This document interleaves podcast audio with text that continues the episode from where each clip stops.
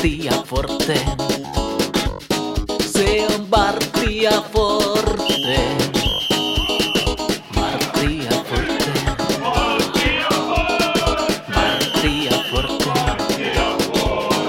Se on Forte.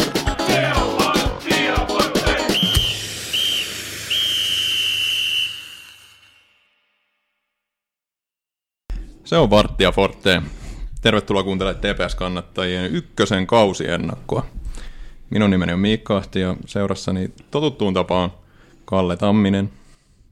Mukava olla mukana. Mukava on myös, että saatiin vieraaksi mies, jolla on titteleiko Daenerys Targaryenilla Game of Thronesissa. Ehkä jo tittelin vakiovieras ansainnut TPS juniorivalmentaja Jesse Saarinen. Tervetuloa mukaan spekuloimaan tätä Suomen omaa superliigaa, eli kauden 2021 ykköstä. Kiitos paljon. Vähintäänkin ku- kuuntelijoiden suursuosikki tota, nimikkeen Jesse on ansainnut. Oho, hurja kuulla. Kiva, kiva olla ensimmäinen, joka pääsi toisen kerran tänne. Mutta sen suuremmitta puheitta tämän jakson pääpointti on vähän alkaa ennakoimaan tulevaa ykkösen kautta. Aikateknisistä syistä ajateltiin, että tästä tulee niin monsteripitkä jakso, niin jaettiin raasti joukkueet kahtia, niin tänään käsitellään kuusi ekaa joukkuetta ja sitten ensi viikolla äänitellään toinen osa, missä sitten ennakoidaan viittä viimeistä joukkuetta. Mites Jesse, sun valmistautuminen, ykkösen ennakointi on sujunut, videoja pyöritelty ja tilastoja analysoitu vai? Just näin, että käytiin viime viikonloppun katsomalla helmikuussa pelattu VPS Jaro-ottelu. Siinä oli tämmöistä koronaa ja lauantailla viihdet ihan parhaimmillaan. Mitäs Miikka, mitäs sun valmistautuminen on sujunut? No tota, me ollaan vähän pyritty nyt tässä meidän valmistautumisessa siihen, kun joskus, joskus tällainen TPS-kannattajan näkökulmasta, kun on, on kuunnellut noita kausiennakoita, niin ne on jättänyt vähän kylmäksi niin sanotusti, että tulee vähän semmoinen fiilis, että, että ei ehkä oikein tunneta sitä joukkuetta, mistä sit yritetään puhua. Ja, tota, me ollaan nyt koitettu välttää tätä asiaa ja ollaan yritetty ottaa yhteyttä semmoisiin ihmisiin, ketkä oikeasti tota, tuntis näitä seuroja ja tietäisi vähän niistä joukkueista ja niiden kauteen valmistautumisesta, että et ollaan tä- tällaista työtä yritetty tehdä, ettei tämä nyt jää pelkästään sen varaa, että mitä me ollaan jostain, jostain tota netistä lueskeltu. Joo, suuret kiitokset kaikille, joita me ollaan eri muodossa haastateltu. Olette ollut todella avuliaita ja mielellään jakanut info omista seuroistanne, niin toivottavasti se näkyy sitten näissä meidänkin jutteluissa, että jonkunnäköistä ymmärrystä edes asioista on. Mutta mennään sen suuremmitta puhetta asiaa. Otetaan ensimmäiset käsittelyyn jo melko perinteikäs ykkösen seura EIF. Aloitetaan muutamalla perustiedolla. Perinteikäs seura perustettu jo vuonna 1905 pelaavat ottelunsa erittäin idyllisellä Tammisaaren keskuskentällä, joka on viime vuosina tullut aika tutuksi monta kertaa. On kiva lyhyt vierasreissu ja oikein mukava meininki siellä. Nousivat vuonna 2014 ykköseen ja viime kaudella olivat sarjan neljänsiä, jopa jossain mielessä nousukamppailussa mukana, mutta sitten lopulta ei aivan riittänyt. Päävalmentaja kaksikko aika mielenkiintoinen. 24-vuotias katalonialainen Guilhem Santamases on päävalmentaja. Hänen apunaan toimii Ruben Maija Perez. Ilmeisesti tämmöinen kahden päävalmentajan malli johtuu siitä, että tällä Guilhem Santamasesilla ei ole näitä vaadittavia UEFan valmentajakriteereitä, niin piti ottaa sitten tuohon rinnalle joku hänen vanha tuttunsa, joka täyttää ne kriteerit. Sitten tota, kaiveli vähän tuot Transfermarktissa Eiffin historia TPSn kanssa, niin 16 virallista ottelua on TPS ja Eiff pelannut. 10 kertaa TPS on voittanut ja kolme kertaa Eiff on voittanut ja kolme kertaa on päättynyt matsit tasan. Ja loppuun tämmöinen mielenkiintoinen anekdotti, että Eiff on yhden kauden historiassaan pelannut pääsarjassa kaudella 1933. Ei niin kauhean hyvin. 14 ottelua, 14 tappioa, maaliero 11.83. Siitä jos joskus pääsarjaan nousevat, niin rima aika matalalla sen suhteen, että voidaanko parantaa historiallisia otteita siellä. No, Tuosta voi kyllä sanoa jo, että oli aika vaikea kausi. Kyllä. Miikka, tota, Eif on pelannut Suomen kapissa ja kaiken näköisiä harjoitusotteluita, niin mitä tuloksia sä haluaisit Eifin talvikaudesta nostaa esille? Mm. Niin, no Eiffihan pelasi siinä Tepsin kanssa samassa Suomen kapin lohkossa ja menivät ja voittivatkin ottelun silloin ja menivät itse asiassa siitä lohkosta sitten sen myötä jatkoonkin, mutta putosivat sitten Knistanille pudotuspelivaiheessa. Siellä on harjoitus, harjoitusotteluita pelattu, pelattu tota, ahkerasti tässä. Siellä on Piffeni ja Piffeni voitti 3-0. Klubi 04 kanssa aika tasainen matsi. Ainakin siis tota, tuloksen perusteella 1-0. Liiga on noussut KTP vastaan niukka tappio. Ja sitten toisaalta PK Keski-Uuttamaata ja, ja Atlantista vastaan tota, niu, niukat voitot. Että aika jotenkin niu, niukkoja voittoja näyttäisi olevan. Sä oot kehittynyt sitten viime nauhoituksen tämä PKKUn ääntäminen otti aikamoisia vaikeuksia, odottiin 5-6 kertaa ottaa se ottaa uusi, kun nyt sen alla sitten ihan ekalla yrityksellä. Ja meni suht hyvin heti. Joo. Tota, En paljon takella.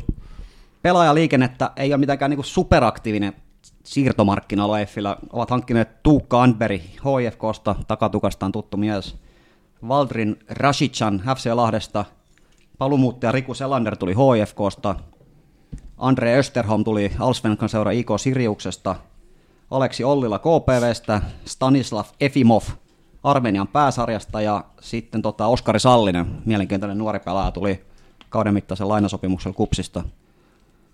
Menetyksiä ei ole paljon, mutta aika kriittisiä miehiä. Viime kauden ehdoton ykköshyökkäjä Darren Schmidt siirtyi Honkaa. Käsittääkseni sielläkin jopa ollut avauskokoonpanon pelaaja. Sen lisäksi maalivahti Jan Filion siirtyi Ouluun ja viime kauden ehdoton keskikentän kuningas Ayabuela Konokbe siirtyi tota Etelä-Afrikan pääsarjoukkueen Chippa Unitediin. Jesse, mitäs mietteitä Eighth sussa herättää? No ensimmäisenä tulee mieleen se, se, se Tammisaaren idyllinen keskuskenttä. Mä oon siellä, si- siellä tehnyt oman maajoukkojen debyyttini joskus 15-vuotiaana. Se oli silloin kyllä nurmikenttä vielä, mutta se on kiva kesäkaupunki ja siinä on Eif on rakentanut semmoisen seuratalo siihen kentän taakse ja siellä on niinku, mä en tiedä asuuko ne pelaajat siellä, mutta siellä on, tai osa niistä pelaajista, että siellä on, on pukukoppeja, pukukoppeja ja kahvioja ja muuta tällaista, että semmoinen kiva tukikohta Helsingin keskuskentän vieressä. Se on nyt, ei taitaa olla tällä hetkellä Länsi-Uudenmaan ylpeys yksi, että jossain vaiheessa oli EIF ykkösessä ja ESC, olisiko se ollut Eekkenes Soccer Club, niin oli kakkosessa ja BK46 pitkään kakkosessa ja nyt EIF on Tammisaaren yksinäinen ylpeys ja BK46 on taitanut lipua jo nelosdivariin asti, että sen alueen ylivoimainen ykkösseura tällä hetkellä. Joo, mä muistan, ei siitä nyt hirveän kymmenkunta vuotta sitten siellä oli ihan jonkunnäköisiä derbyotteluita, missä oli suhteellisen paljon ihmisiä ja ihan jonkunnäköistä kannattajatoimintaakin, ihan hyvä meininki niissä matsissa. Tosiaan nyt BK on mennyt vähän, vähän huonommin. Eif, Miikka, mitäs tuntemuksia toi kolme kirjainta sussa herättää? Sympaattinen seura ja sympaattinen kenttä ja pieni stadioni, niin kuin Jessekin sanoi, että kiva kesäkaupunki ja se on tota, tälleen kannattajan näkökulmasta kivan lähellä myös. Siellä on joku kerta käyty. Joo, onko tämä Eiffin päävalmentajassa tämä Guillem Santamases millään tapaa tuttu mies sulle? Tosiaan 25-vuotias päävalmentaja, ei ihan äkkiseltään kovin montaa noin nuorta miesten joukkueen niin huipputasolla oleva valmentaja tuu mieleen. Julian Hegelman tietty Saksassa ja Andrea Villaboas aloitti oma valmennusuransa nuorena, mutta en tiedä, oliko sekään 25-vuotiaana vielä päävalmentaja. Niin tiedätkö sä, miten tämmöinen mies on aikoinaan Tammisaareen päätynyt? Ei ole tarkempaa tietoa, mutta se, mistä täytyy Eiffel nostaa hattua, on tällainen jonkinlainen jatkumo näissä valmentajavalinnoissa. Muistaakseni heillä oli espanjalaistaustainen tai espanjalainen valmentaja, myös, myös edeltävä valmentaja. Gabriel Satard. Joo, jo, jonka johdolla he oli pitkään silloin ihan aidosti nousutaistossa. Mä muistan, heistä tehtiin, oliko se urheilusanomien juttu, juttu siitä, että kun he oli, he oli hetken menossa ihan tosissaan liikaa. Et, et varmaan siihen jatkumoon istuu oikein hyvin. Tämähän oli tämä GM Sandes Mases silloin tämän Satartin kakkosena apuvalmentajana siinä. siinä tota, he on ilmeisesti ollut yhdessä Virossa aikaisemmin jossain valmentamassa ja tullut sitä kautta sitten tänne. Ja tosiaan silloin kun aloitteli siinä, niin oli tämä Sandes Mases, joka nyt on, on päävalmentajana, niin oli 22-vuotias siinä apuvalmentajan roolissa. Se on, tota, se on aika nuori, nuori ikä valmentajalle. Kyllä, mutta sitten se ja- jatkuma on vielä parempi, jos hän on, jatkaa niin kuin tämän edellisen päävalmentajan työtä, tietää tarkkaan, mitä on tehty silloin ja mitä siihen päällä voi rakentaa. Edellinen päävalmentaja itse asiassa KTPn kakkosvalmentaja tällä kaudella.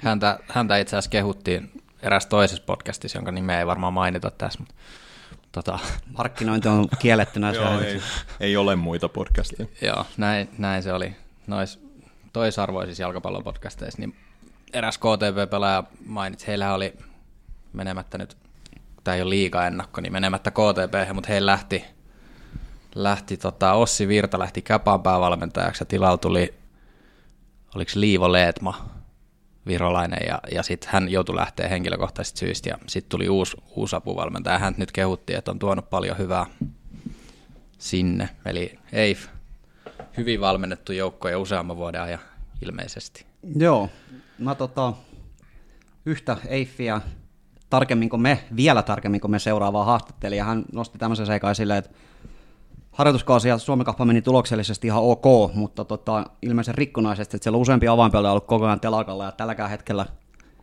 ei ole liki vainkaan ykkösavauskokoonpano kasassa. Hän Mainitsi, että tota, HFKsta tullut palu, mutta Riku Selander, jota tuonne keskikentälle kaavaltiin tosi iso rooli, niin magneettikuvauksessa käynyt tässä viime viikolla ja on ilmeisesti melkein koko kauden poissa, niin se on ilmeisen iso puutos sinne, jota sitten vähän varmaan paikattiin tällä JJK kasvatti Oskari Sallisella, joka eikö oma jotain akatemiahistoriaa jostain Groningenista. Groningenista, joo. Miesten otteluita ei ole vyöllä, mutta nyt on ainakin näyttöpaikka sitten ottaa iso rooli sieltä Eiffin keskikentältä. Miten Jesse, sä oot vähän tutustunut ehkä tuohon Eiffin pelitapaan, niin mitäs asioita sieltä on noussut esiin? Muistuu hyvin mieleen se Kapin keskinäinen ottelu ja, ja se vahvistaa oikeastaan semmoista kuvaa, mitä tulee siitä, kun kuulee, että on espanjalaiset valmentajat, että he avaa alhaalta ja pyrkii kontrolloidusti etenee sieltä tämmöisellä pallohallinta pelillä, joskin joskus meni myös suoraviivaisemmalla pitkällä syötöllä, ei ole kielletty se, mutta, mutta viime kauden tilasto, tilastojen mukaan heillä oli eniten, eniten syöttöjä per peli, siinä oli muutaman sadan syötön ero peräti ja, ja paras syöttöprosentti, että tämmöisestä lyhyt syöttöpelistä kieli ja Tepsiä vastaan, niin heillä oli, heillä oli aika paljon sitä pallohallintaa siellä omassa, omassa päässä, että he ei oikein Tepsin pallohallinnan alta päässyt, toi, tai Tepsin prässi alta toisaalta päässyt pois, mutta sitten ei Tepsi saanut heitä silleen pulaan, että heillä oli semmoiset tukiliikkeet, että sillä syöttäjälle löytyi aina joku helppo vaihtoehto, vaikka ei sitten välttämättä ollut eteenpäin, niin he sai sen pallohallinnan säilytettyä. Aika vähän maali siinä heidän pelit on ollut.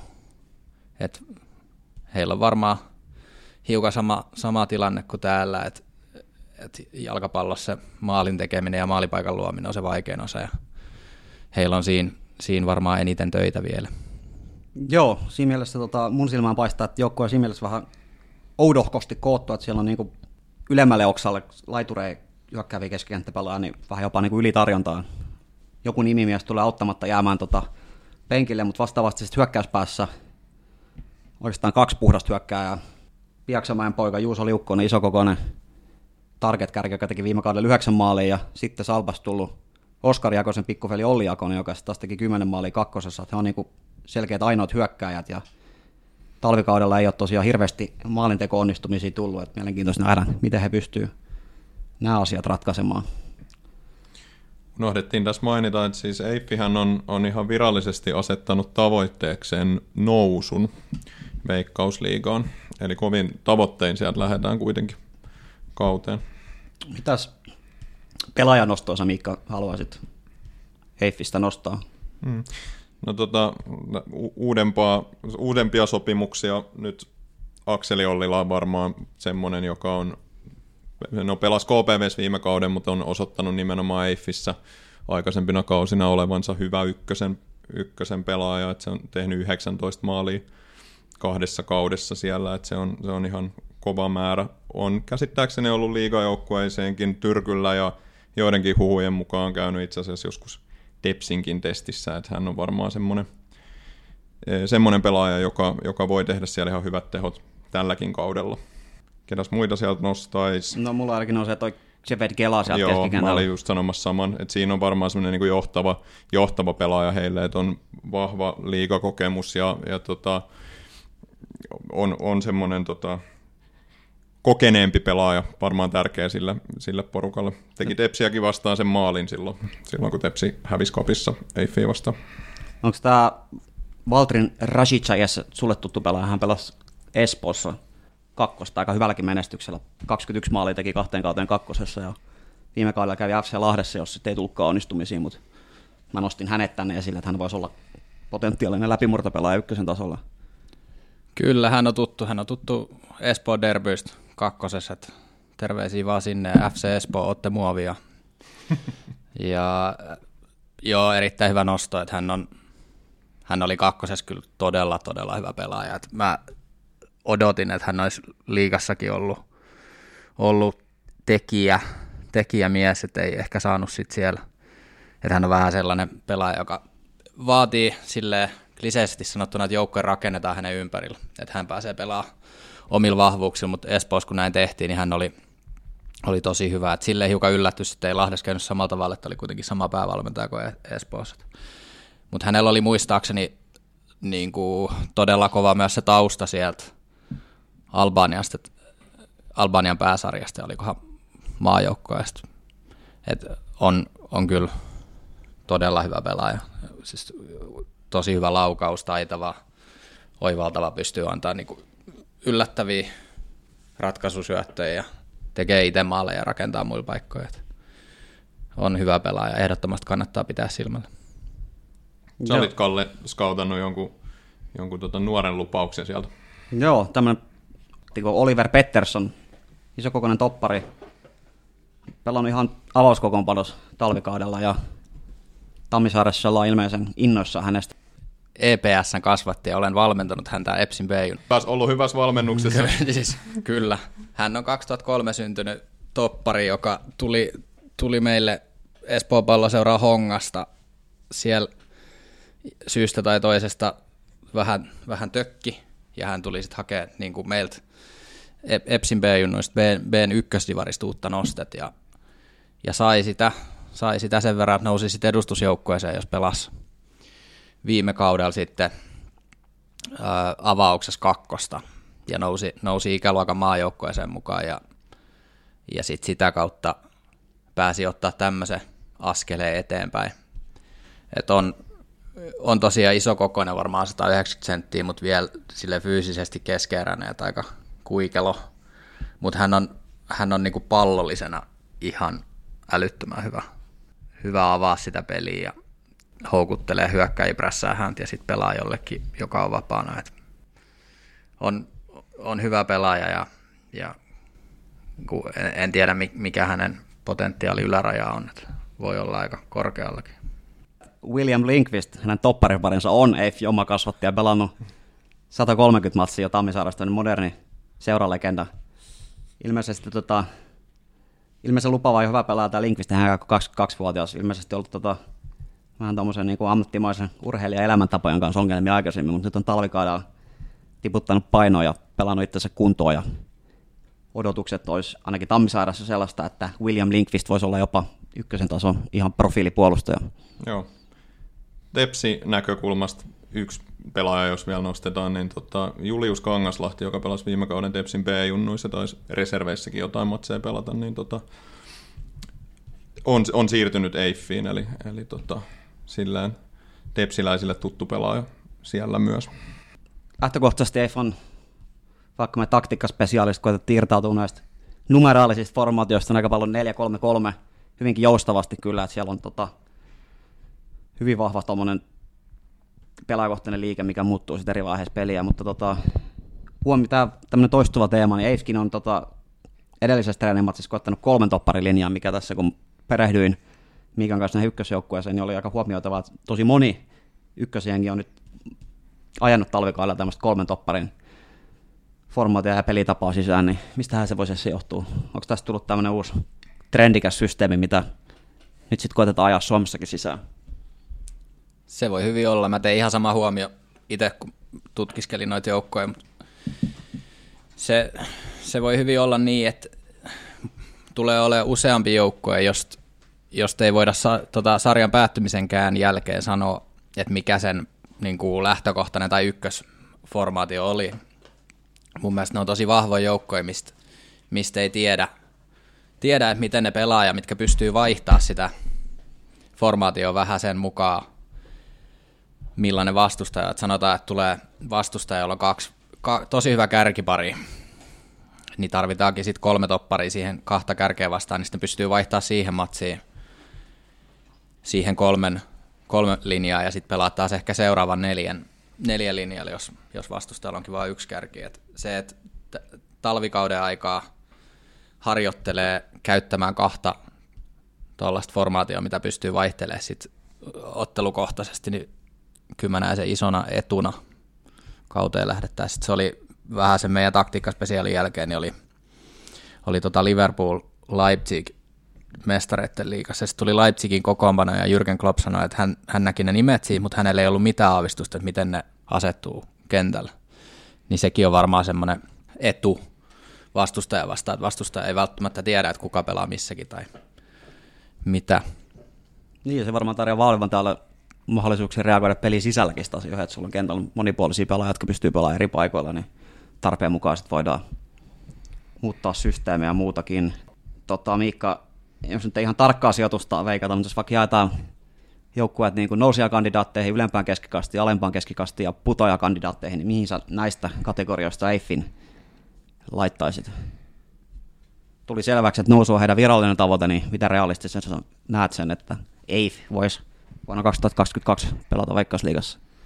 Heillä on hyviä, hyviä pelaajia, kovat tavoitteet. Mä, ehkä kuitenkin tuo nousukamppailu tuntuu vähän, vähän rajulta, mutta et, tota, kyllä mä näen, nyt sinne ylempään keskikastiin ainakin turvallisesti laittaisin, mutta en mä toisaalta olisi yllättynyt, vaikka he nyt sitten nousukamppailussakin olisi. No niin, siinä oli politiikon vastaus. Sitten Jesse, saada konkreettisesti asiat, mihin sijoitetaan. Riittääkö tota, paukut nousuun? PSAn, PSAn politiikkoa. Mä uskon, että ykkönen tulee olemaan aika tasainen. Nyt puuttuu ne ihan selkeimmät nousukandidaatit ehkä, ja sen lisäksi on aika paljon joukkueita, joista ei osaa ihan tarkkaan sanoa, että onko ne kissoja vai kaloja vai miten se sanonta menee. Ja, mutta mä luulen, että Eiffillä on sen verran vakaa tilanne, että heidän se lattia on aika korkealla, että he ei niinku tuu floppaamaan pahasti, että se on korkeintaan siihen keskikastiin ja sitten se katto on sitten siellä nousu, nousutaistelussa. Sitten kun siellä nousutaistelussa on, niin se on sitten muutamasta pisteestä kiinni, että miten siinä käy. Joo, niin, mä... Paaluta sä Kalle nyt sitten totuus. Joo, siis tää oli ihan hyvä. Mä tässä on Mikan aikaisemmin keskustellut, että tässä on niinku useampi semmoinen joukkue, josta mä voisin niinku argumentoida, että he nousee liikaa. Mutta sitten mikään niistä joukkueista on sellainen, että mä voisi argumentoida, että hei, tuu nousee liikaa. ei tässä ole semmoista yhtä ennakkosuosikki, mutta kyllä mä tota, Eiffin nostan ihan mestarikandidaattien joukkoon. Luin jonkun artikkeli Eiffistä, missä avattiin vähän niitä taustoja, että ei ole mitään niin mesenaattia, että se on hyvin vahvasti puoliammattilaisjoukkue, mutta ilmeisesti kuitenkin kun nousu on paulutettu tavoitteeksi, niin he ovat laskelmoineet, että resurssit liik- riittää sinne veikkausliigaan. En pistäisi pahaksi, tämmöinen sympaattinen seura tekisi varmaan ihan hyvää tämmöinen tuulahdus veikkausliigaankin, mutta tota, en varmaksi nousijaksi sano, mutta kyllä mä top kolme sijoitusta heille tota, vähän rohkeasti ennustaa. No niin, sitten ei kattavasti käsitelty. Seuraavaksi siirrytään toiseen perinteikkään Suomi-futisseuran, eli Jaroon. Niin ikään aika vanha seura perustettu vuonna 1965. Vielä toistaiseksi, palataan asiaan myöhemmin, pelaavat Pietasaaren keskuskentällä 5000 katsojaa vetävä yleisurheilustadion, ei niin idyllinen kuin Tammisaaren miljö. Viime kaudella olivat ykkösin kolmansia, keikkuvat siellä näennäisessä nousukamppailussa, mutta sitten vähän loppukaudesta vire lopsahti ja jäivät sitten kolmanneksi. Päävalmentajana toimii, voisi varmaan sanoa elävä Jaro-legenda Jimmy Wark, pelasi yli 200 ottelua Jaron keskikentällä ja nyt siirtynyt sitten valmentajapuolelle. TPS vastaan peräti 61 ottelua, mulla on semmoinen mielikuva, että Jaro aina ollut ikävä vastus Tepsille. Silloin kun me oltiin Veikkausliigan kärkiengen, niin Jaro aina jollain tavalla meidät onnistui nipistää. Ja tilastot jopa tukee tätä väitettä. TPS on voittanut 22 matsia, Jaro 24, 15 tasuria. Eli Jaro on ollut keskinäisissä otteluissa vähän niskan päällä. 23 pääsarjakautta Veikkausliigassa viimeksi 2015, nyt lähtee kuudes kausi ykkösessä putkeen. Pari Suomen kapin hopeata ja paras liigasijoitus on neljäs kaudella 1991. Mitäs nostaja Miikka me tehdään Jaron harjoituskaudesta? Joo, no toi Suomen kappi jäi Jaro osalta lohkovaiheeseen. He, he ei siinä päässyt jatkoon ja viime aikoina ovat pelanneet sit lähinnä aika pitkälti kakkosen joukkueita vastaan. Ja, ja tota, semmoisia niukkoja voittoja tullut, tullut tota, yhtä nollaa, kahta nollaa sen suuntaista, että ei, mitään maalielottelua ei ole kyllä ollut Jaron, Jaron preseason. Tota, jos Eiffillä oli rauhallinen pelaajakausi, niin Jaro on pistänyt vähän tota joukkueet enemmän uusiksi. Hankintoja voisi nostaa. Toro oli viime kaudella Hifkistä lainalla, nyt siirtyi pysyvällä siirrolla Jaroa. Samuel Haaglund tuli Espanjan jostain alasarjoista Elda Union nimisestä seurasta. Viime kauden, oliko peräti ykkösen maalikuningas Juuso Aalto siirtyi Musasta. Christ, Krister Gulbis tuli Latvian pääsarjaseura FK Mettasta. Tyler Reed Englannin viidenneksi korkeamman sarjatason Wokingista. Paluuttaja Patrick Pyskaatta palasi Norjasta ja sitten tota, hyökkäykseen he hankkivat HJKosta tutuksi tulee Makaleu Kristantus, Kristantus, vaikea nimi. Hän tuli Saudi-Arabian pääsarjasta. Ei ihan mahdottomasti tota, ulospäin siirtyä. Ää, mä lisään tuohon vielä, tota, ihan taisi olla eilisen, eilen tuli ä, maalivahti Thomas Olsen, Ulsen, Jenkki, skandinaavisen kuuloisesta nimestään huolimatta. Joo, mutta pelasi toiseksi korkeammalla Jenkkisarjan, missä nämä Petteri Pennaset ja Eero Markkaset pelaa ensi kaudella. Joo, tosiaan ulos siirtyi Severi Kähkönen, siirtyi liikanousi Ouluun, Antoni Olisani ja HJK, Jean-Claude Mabinba HFK, Axel Vidjesku Kupsi ja Stanley Amusie KPV. Jesse, Jaro, mitäs mietteitä no yleisesti Jaro sussa herättää? Samoin kauhumietteitä kuin muissakin tepsihenkisissä. Eikö se ollut se 2009 Rautiaisen mestaruusjahti, mikä otti kohtalokkaan osuma vieraspelissä? Se oli juurikin näin. Pietarsaaresta. Se varmaan päällimmäisenä mielessä. Heille ei kauhean, jos mä katsoin se Vepsu Jaro-peli ja muuta, niin heille ei kauhean niin ykköskokoonpano ollut niissä peleissä, että nämä, nämä keskeisimmät hankitut vahvistukset niin ei, ei kyllä ollut niissä peleissä kentällä. Haaklund taisi olla ainoa näistä tähän listatuista, jotka, joka pelasi muun muassa tässä pelissä. Maalivahti hankinta oli ehdottomasti hyvä, hyvä niin kuin yhden pelin otannalla. Sä Miikka niin. haastattelit podcastin virallista Pietarsaaralaisystävää Eerikkiä. Mm. Mitäs mietteitä Eerikillä oli Jaron tämän hetken tilas, tilasta ja tulevasta kaudesta? Joo, Erik Forssille kiitokset. Meillä oli hyvä, hyvä puhelu. Öö, siellä oltiin vahvasti sitä mieltä, että tämä kauden myöhäisempi aloitus sataa nyt Jaron laariin, että et siellä tota, tässäkin mainittu Juuso Aalto hakee vielä pelikuntoa ja sinne on tullut toppari ja maalivahtihankinnat tässä, tässä ihan tota, loppusuoralla. Et, tota, koki vahvasti, että et Jaro hyötyy, hyötyy kyllä tästä nyt, että et on enemmän aikaa valmistautua kauteen. Siellä tunnutti olevan ihan silleen rauhallisin mieli, vaikkei, vaikkei toi preseason nyt mitenkään loistelias ole heidän osaltaan ollut.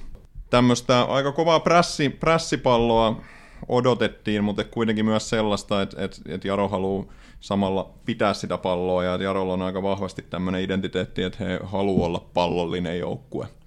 Ja tota, Jimmy Vari on, on semmoinen valmentaja, joka haluaa, haluaa semmoista peliä peluttaa. Juteltiin, että, että mikä on sitten ehkä niinku niitä Jaron vahvuuksia, niin laita, laitapelaaminen nostettiin semmoiseksi. Siellä on tota argentiinalainen äh, laituri kautta wingback Sotelo, joka tuli viime kaudeksi ja, ja tota, veti hyvän kauden, teki nyt jatkosopimuksen hänen, hänen laidaltaan tuli paljon hyviä tilanteita. Ja ehkä semmoinen niin kuin ylipäätään, että, että Jarolla on paljon laadukkaita nuoria pelaajia ja, ja tekevät ihan hyvää junnutyötä ja, ja Jimmy Varion valmentajana nimenomaan tällainen, että hän, hän pitää nuorten pelaajien kehittämisestä ja se on niin kuin se hänen, hänen juttunsa, että se nähtiin vahvuutena. Mutta tota, semmoinen, mikä, mikä Jarolla on ollut sit ongelmana, että annetaan tosi paljon typeristä paikoista vapaapotkuja vastustajalle, joka on, Erik pohti tässä, että onko se vähän tämän korkean pressinkin tavallaan, niin kuin, että kun on, on korkea pressi ja sieltä tullaan sitten ohi, niin sitten pitää alkaa rikkomaan. Et, et, tota, se on, se on semmoinen niin kuin heikkous Jarolla, ja joukkue on, on myös pieni kokoinen, mikä yhdistettynä tähän, tähän tota, että annetaan turhia erikoistilanteita, niin se on huono yhdistelmä. Erik mainitsi korkean prässin, ja oletko sä huomannut tätä Jaron otteluissa, mitä olet nähnyt tai klipeissä? No vähemmän tänä vuonna. Et viime kauden osalta on kaikissa tämmöistä korkeat prässiä indikoivissa tilastoissa, niin siellä ihan ykkösen kärjessä. Et sitä mä itse tuossa pohdin, että he oli myös niin kuin paras vastaisku joukkue viime kaudella näiden tilastojen mukaan, että johtuuko se tästä Jimmyvarin pelitavasta vai oliko se nämä hyökkäyksen johtavat pelaajat. Ja se on sikäli merkitsevää, että nämä hyökkäyspää keskeiset pelaajat on nyt kaikki siirtynyt muualle. Että muuttuuko se sitten, se Kähkönen lähti Ouluun ja Oulu Sannia lähti hoikoon, niin, niin oliko se niin, kuin, niin, että pelattiin näiden pelaajien vahvuuksilla ja nyt, nyt pelataan sitten valmentajan filosofian mukaan enemmän. Tässä on valmentaja vaihtunut. Viime kaudella oli eri valmentaja. Jimmy Vari tuli täksi kaudeksi, viime kaudella oli Niklas Tsekko. No niin, sitten tässä on ihan kunnon tällainen nahanluonti meneillään. Eiffin kohdalla sä mainitsit sen pelillisen jatkuvuuden, niin Mikka puhuu vahvasti siitä, että Jarokin haluaa pitää palloa, niin siellähän on pitkäaikainen valmentaja Aleksi Jeremekko senior, joka niin ikään luotti semmoiseen vahvaan pallolliseen peliin, niin pitäisikö tästä päätellä, että Jarossakin on luotu jonkinnäköinen identiteetti, mitä sitten halutaan siellä kentällä nähdä näissä valmentajarekrytoinneissa? Mulla tuli ihan sama mieleen, kun puhu, puhuitte siitä, että Jaros halutaan pitää palloa ja halutaan tätä pallollista peliä, niin se on se, mikä Jaros tulee mieleen, mieleen just tämä Eremenkon aika. Jarollahan on kuulemma ihan tämmöinen viiden vuoden strategia, joka päättyy vuoteen 2025, ja sen strategian tavoitteena pelataan veikkausliigaa ja ringin runkoon omia kasvatteja, ja kyllä siellä niin kuin tuntuu, että heillä on semmoinen aika selkeä, vahva seura-identiteetti ja jotenkin se, että mitä he silti jalkapallolta haluaa ja millainen seura he haluaa olla. Se kuulostaa, kuulostaa tosi hyvältä. Onko niin, että Jaroki, Miikka, Jesse, vaihdellut vähän tota formaatio harjoituskauden aikana? Onko ymmärtänyt oikein, että siellä on vähän pelattu kolmen miehen linjalla ja välillä pelattu vähän perinteikkäämään neljä, neljä linjalla? Joo, joo, se on näin, että, että toi taipuu, taipuu molempaa ja, mo, molempiin ja tota, niin kuin me tässä nyt juteltiin, että kolmen linja yleistyy hurjasti, niin se, no, Jaro on nyt ottanut sitä, sitä myös vähän, vähän käyttöön. Että tota, pystyy pelaamaan 352 tai 4231. Tai ne on ne yleisimmät. Semmoinen iloinen uutinen, että Jaro uusi stadionprojekti on saanut, oliko EUta vai UEFalta, melkein miljoona euroa rahoitusta ja nyt ilmeisesti voidaan sanoa, että melko varmasti sinne parin vuoden sisällä uusi stadion rakentuu, niin mitäs mietteitä Erikillä oli uudesta stadionista, Mikko? No siellä oltiin innoissaan stadionista. Hienolta kyllä kuulostikin projekti, että ei, ei, ei olla tekemässä nyt mitään sellaista niin kuin ehkä ihan Seinäjoen tyyppistä stadionia, mutta semmoinen pieni noin 3000 katsojan stadikka, mihin olisi sit tarkoitus saada myös niin kuin runsaasti seisomapaikkoja. Ja tota, siinä olisi tarkoitus tulla myös vieraskannattajille seisomapaikkoja. Tämä, kuulosti jalkapalloromantikon korvaan tosi hienolta, hienolta tämä projekti, että stadioni olisi tarkoitus tulla siihen nykyisen, nykyisen tota, kentän viereen. Miten iso osana Jesse pidät sitä, että tämmöiset ykkössäkin seurat alkaa saamaan tämmöisiä ihan jalkapallolle pyhitettyjä stadioneita? On se hienoa. Kyllä pelaajatkin on jalkapalloromantikkoja, tuollainen hieno kotipaikka, missä pelata, niin voi olla jopa semmoinen vetovoimatekijä, kun pelaajia hankitaan. on erittäin hienoa. Tämä on tää, tätä suomalaisen jalkapallokulttuurin kautta, kautta rintaman etenemistä. Tosi hieno asia. Siirrytäänpäs vähän tarkemmin, jonkun pelaajan mainitsikin jo, Miikka, niin nostatpas nyt yksi uusi pelaaja Freimille, ketä ei ole vielä mainittu, niin kenet haluaisit Jarosta nostaa esille? No eihän tässä ole mitään muuta vaihtoehtoa kuin Jaro, legenda Markus Kruunholm. Siinä on tota, hieno pelaaja, joka on siellä vuosikaudet painanut. On, on itse asiassa JPKssa käynyt, käynyt välillä ja teki viime kaudeksi sitten paluu Jaroon, mutta ilmeisesti pelasi todella hyvän, hyvän tota, kauden viime vuonna ja on, on sen lisäksi, että on tämmöinen Jaro-legenda, niin on vähän tämmöinen kulttipelaaja, mutta et pelaaja, kenellä on hyvä jalka, hyvät lau- laukaukset, hyvät syötöt. Ja, ja jälleen kerran jalkapalloromantikkona arvostan, arvostan tämmöisiä, että on tämmöinen pitkän linja Jarolainen. No mitäs Jesse, Jaron pelaajamateriaalista, niin mitäs nimiä sulle nousee vahvimmiten esiin? Mä voisin nostaa totta kai Makoli Krisantuksen, jolla on siis uskomattoman kova CV. Sieltä löytyy HSVtä ja muuta. Tämä klubivisiitti ei vakuuttanut, mutta nyt Saudi-Arabian pääsarjan kautta sitten takas, takas tänne. Et hän oli mielenkiintoisen oloinen pelaaja. Et huhut Helsingistä kertoo, että hän ei omistanut esimerkiksi säärisuojia, kun hän siirtyi hoikoon. Et, erikoist, erikoinen, erikoinen pelaaja. Saa nähdä, mitä hän saa ykkösessä aikaa. Ja toinen tämmöinen vähän niin kuin, vakuuttavampi pallonmuuttaja on Patrick Byyskata. KPV kasvatti, on mun mielestä tosi tosi hyvä pelaaja. Varmasti edelleen ykköseen. Pystyy pelaamaan montaa eri paikkaa tosi laadukkaasti. Joo, totta kai pitää mainita viime kauden 14 maalia musossa tehnyt Juuso Aalto. Pelkästään viime kauden perusteella voisi sanoa, että todellinen supertähtihankinta, mutta jos vähän katsoo viime kauden tilastojen taakse, niin ei ole tuon viime kauden 14 maalin lisäksi parhaalla kaudella on tehnyt viisi maalia kakkosessa, että ei hänkään mikään niin takuvarma maalin tekijä, mutta viime kaudella kaikki osui nappiin ja aika monipuolinen pelaaja, ei ole missään nimessä pelkkä puhdas kärki, vaan pystyy pelaamaan hyökkäävänä keskikenttäpelaajana ja laiturina, niin varmasti hyvä monipuolinen nimi. Jaron kokoonpano. Mitäs tämmöinen nimi kuin Samuel Uusitalo, onko tuttu pelaaja se sulle millään tasolla? Ei. Miikka, onko sulle? Joo, no tämmöinen mulle vinkattiin, että, että tässä on nuori puolustuspään pelaaja, ketä kannattaa seurata, että, että Jaros tehdään ihan hyvää junnukasvatustyötä, niin 02 syntynyt nuoresta iästä huolimatta paluumuuttaja jo käynyt Sundsvallissa Ruotsissa pelaamassa, mutta et, tota, nyt palannut Jaroon ja, ja odotetaan, että ottaa iso askeleen tulevana kautena tota, pelillisesti, että et siinä, siinä on mielenkiintoinen nuori jarolainen. Ja lisätään vielä sen verran, että on, on Junnumaa joukkuetaustaa myös. Joo, viimeksi kun tota, Jaron kanssa pelattiin ykkössä, sen oli aika useampi meksikolaispelaaja siellä, muista hyvin, oli ihan laadukkaat. Nyt ei taida aina olla yhtään, mutta eteläamerikkalaisverta pitää yllä tämä sunkin mainitseva laitapakku wingback Guillermo Sotelo.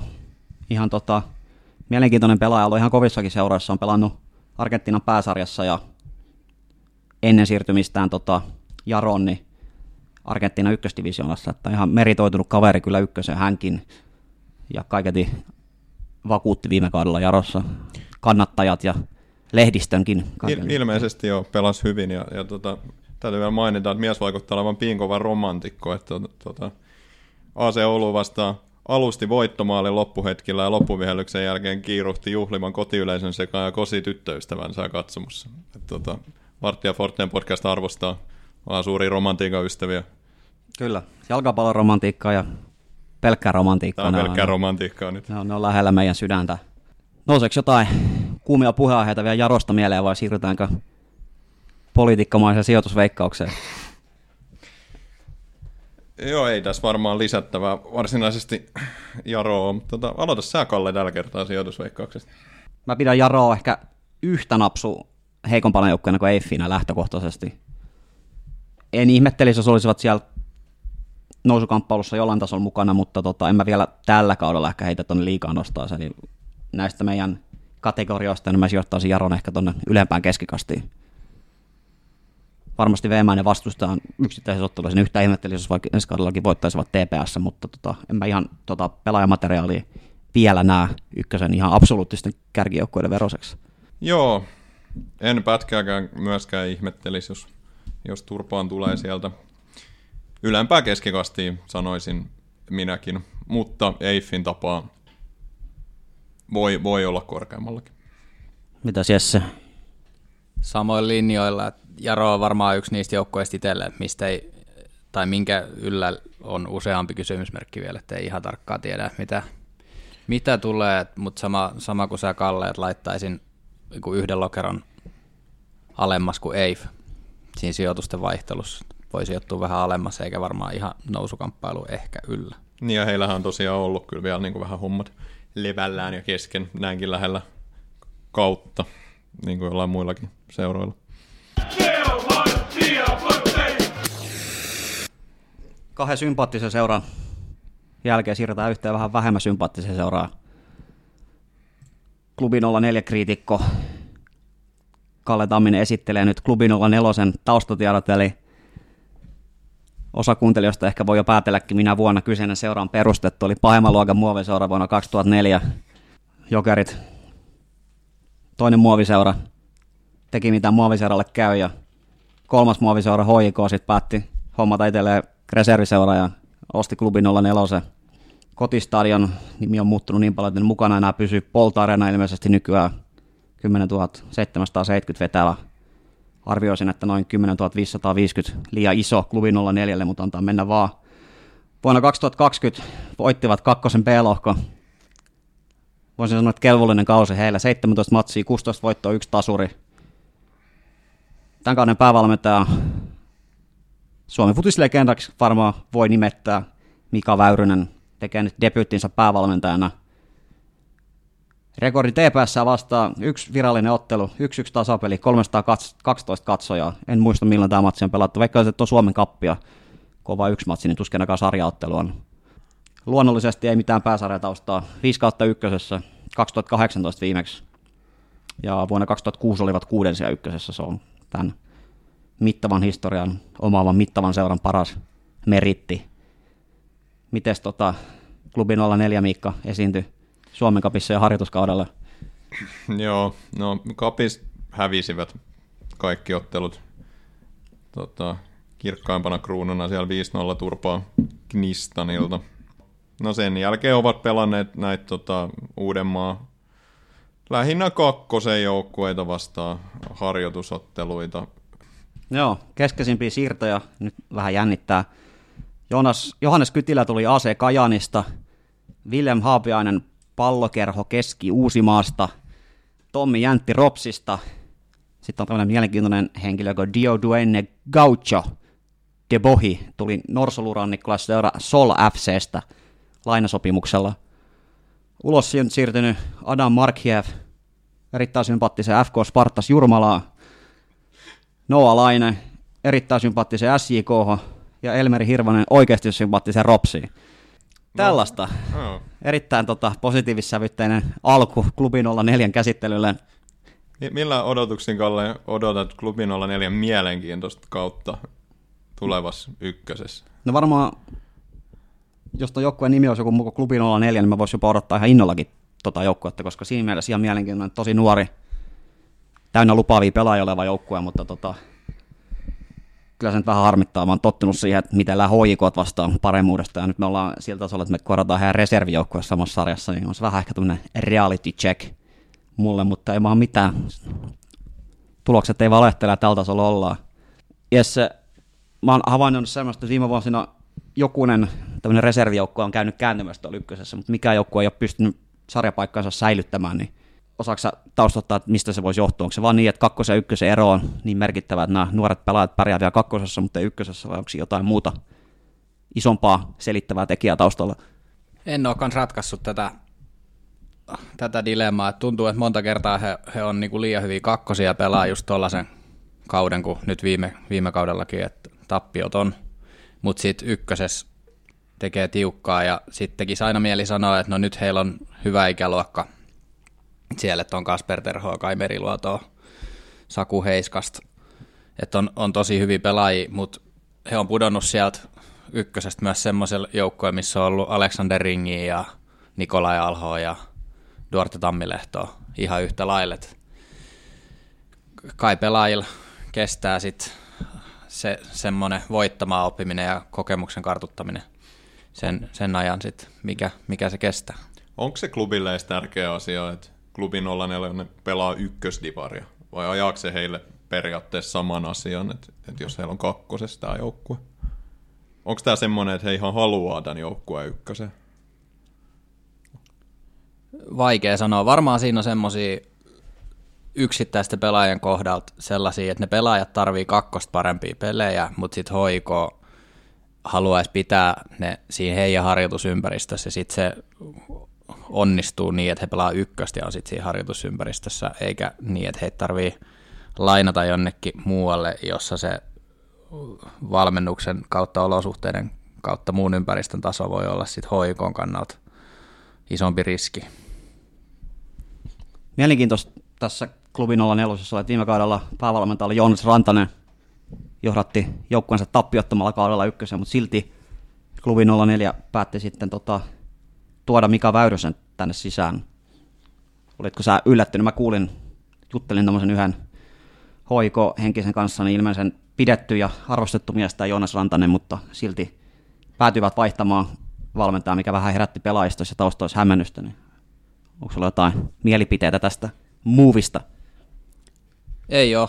On, on kyllä yllättävä tavallaan, että että valmentajanakin ehkä, tai itsellä tulee semmoinen olo, että valmentajanakin haluaisi nauttia tavallaan siitä edellisen hyvän kauden hedelmistä sit seuraavalla kaudella mittaamalla itseään myös siellä kovemmassa ympäristössä, mutta HIK päätti tehdä tämmöistä valmentajien kierrättämistä, Joonas Rantanen siirtyi sinne edustusjoukkojen valmennustiimiin, mikä on varmasti sekin mielenkiintoinen paikka valmentajalla olla. Ja sitten Mika Väyrynen, Mika Väyrynen sai tuon päävalmentajan paikan, että ehkä niin eniten järkeä siinä on mun mielestä Mika Väyrysen valmentaja urhan kehityksen kannalta, että hän pääsee nyt olemaan vastuuvalmentaja ja kantaa tuosta joukkueesta vastuuta. Hänen niin. kannalta se on järkevän kuulonen. Niin Mika Väyrynen on meille kaikille niin kuin pelaajana tuttu, mutta valmentajana ehkä vähemmän tuttu. Niin onko sulla hänestä niin kuin mitään kokemuksia tai havaintoja, että minkälainen valmentaja hän on, ottaa kuulopuheita tai muuta?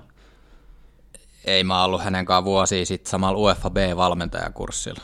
Ja sieltä ei sen kummempaa huomioon, paitsi että et, et niin kuin omaa silmää en ole mikään valmentaja kouluttaja tai valmentaja analyysi, analyytikko, mutta omaa silmääni hänestä näki aika äkkiä, että on edellytyksiä tulla tosi tosi hyväksi valmentajaksi, mikä ei varmaan hänen taustan huomioiden toisaalta ole kauhean yllätys. Keskikenttäpelaajan liiton puheenjohtajan Holman mielittää se, että kolmas joukkue käsittelyssä ja toinen päävalmentaja, joka on vanha keskikenttäpelaaja. Ei ole yhtään maalivahtia mainittu, se ei ole varmaan yllätys asiasta ei jotain yleensä. tietävillä. Ei yleensä. Älykkäimmistä pelaajista tulee valmentajia. Onko sulla jotain hintsua, minkälaista futista klubi 04 haluaa peluttaa? Onko tässä joku tota, yleinen hoikolinja, että klubi 04 on valjastettu vähän niin kuin noudattelemaan tuon edustusjoukkueen pelitapaa ja sitä kautta käytetään ponnahduslautana sinne näitä pelaajia, että ovat asteet valmiimpia sitten ehkä ensi kaudella nousemaan sinne edari rinkiin. Kyllä joo, heillä on ihan varmasti hoikoissa mietitty tämä putken, pelaajaputken yläpää silleen, että siinä on, ne on hyvinkin linjas keskenään ja, ja sitten he haluavat varmaan pelata sellaista jalkapalloa, joka kehittää niitä nuoria pelaajia, ehkä he vois voittaa enemmän pelejä niin, että he laittaisi kahdeksan pelaajaa sumppuun sinne ja löisi pitkää meriluodolle terholla, jotka sitten tekisi kahdestaan jotain, mutta he varmaan haluaa pelata semmoisella tavalla, mikä kehittää niitä pelaajia, mitkä laittaa ne pelaajat, pelaajat puntaria aikuisten futiksessa toi klubi veikkausliigajoukkueen rinki on aivan, se on aivan sairas sille tasolle ja se on niinku ihan tolkuttoman laaja. Tänään julkaistiin pelaajapudjetit, joka on tietysti vähän semmoinen, että joka seura ilmoittaa omat pelaajapudjetit, mutta Oikon pelaajapudjetti oli 1,7 miljoonaa ja toiseksi suurimman, eli Kupsin pelaajapudjetti oli 900 000 euroa, eli käytännössä kaksi kertaa yhtä paljon rahaa pistetään Edarin käyttöön kuin seuraavaksi kovin joukkue. Siellä on niinku kohta varmaan kolme avauksellista laadukkaita pelaajia. Onko tässä semmoinen riski, että, että silloin kun Tepsi ja klubi 04 pelaa vastakkain, niin silloin sieltä lyödään sitten tota sy- syystä tai toisesta edustuksen miehiä tota 04 mukaan. On. On sellainen riski, että se on vähän silleen, että kuuluuko näiden reservijoukkoiden pelata näitä kilpailullisia sarjoja. Siitäkin on käyty keskustelua toisissa, toisissa maissa, Suomessa vähemmän, mutta kuinka urheilullista se sitten on, että voi jostain siirtorajoista ja muista johtuen kohdata käytännössä kaksi ihan eri tasosta joukkuetta sarjassa. Et, e, mielenkiinnolla odotan, missä esimerkiksi Jaron kohdalla puhuttu Anthony Olusania, missä miss hän tulee pelaamaan, vaikea nähdä, että edustuksessa hän on varmaan siellä kolme korkeintaan keskushyökkäjäksi. Niin. Et puhuttiin siitä, että mitä hoiko, että haluuks ne pysyä tässä sarjassa ja, ja kuin, miksei, miksei noin nuoret yksinä ole pysynyt, niin Hoiko on tehnyt viime kausina sitä tämän klubin 04 että sinne on hankittu yksi kokenut pelaaja tai muutama kokenut pelaaja, jotka toisi sitä muuta siihen, että nytkin Chris James pelasi siellä viime kauden ja ymmärtääkseni pelaamme tämän kauden.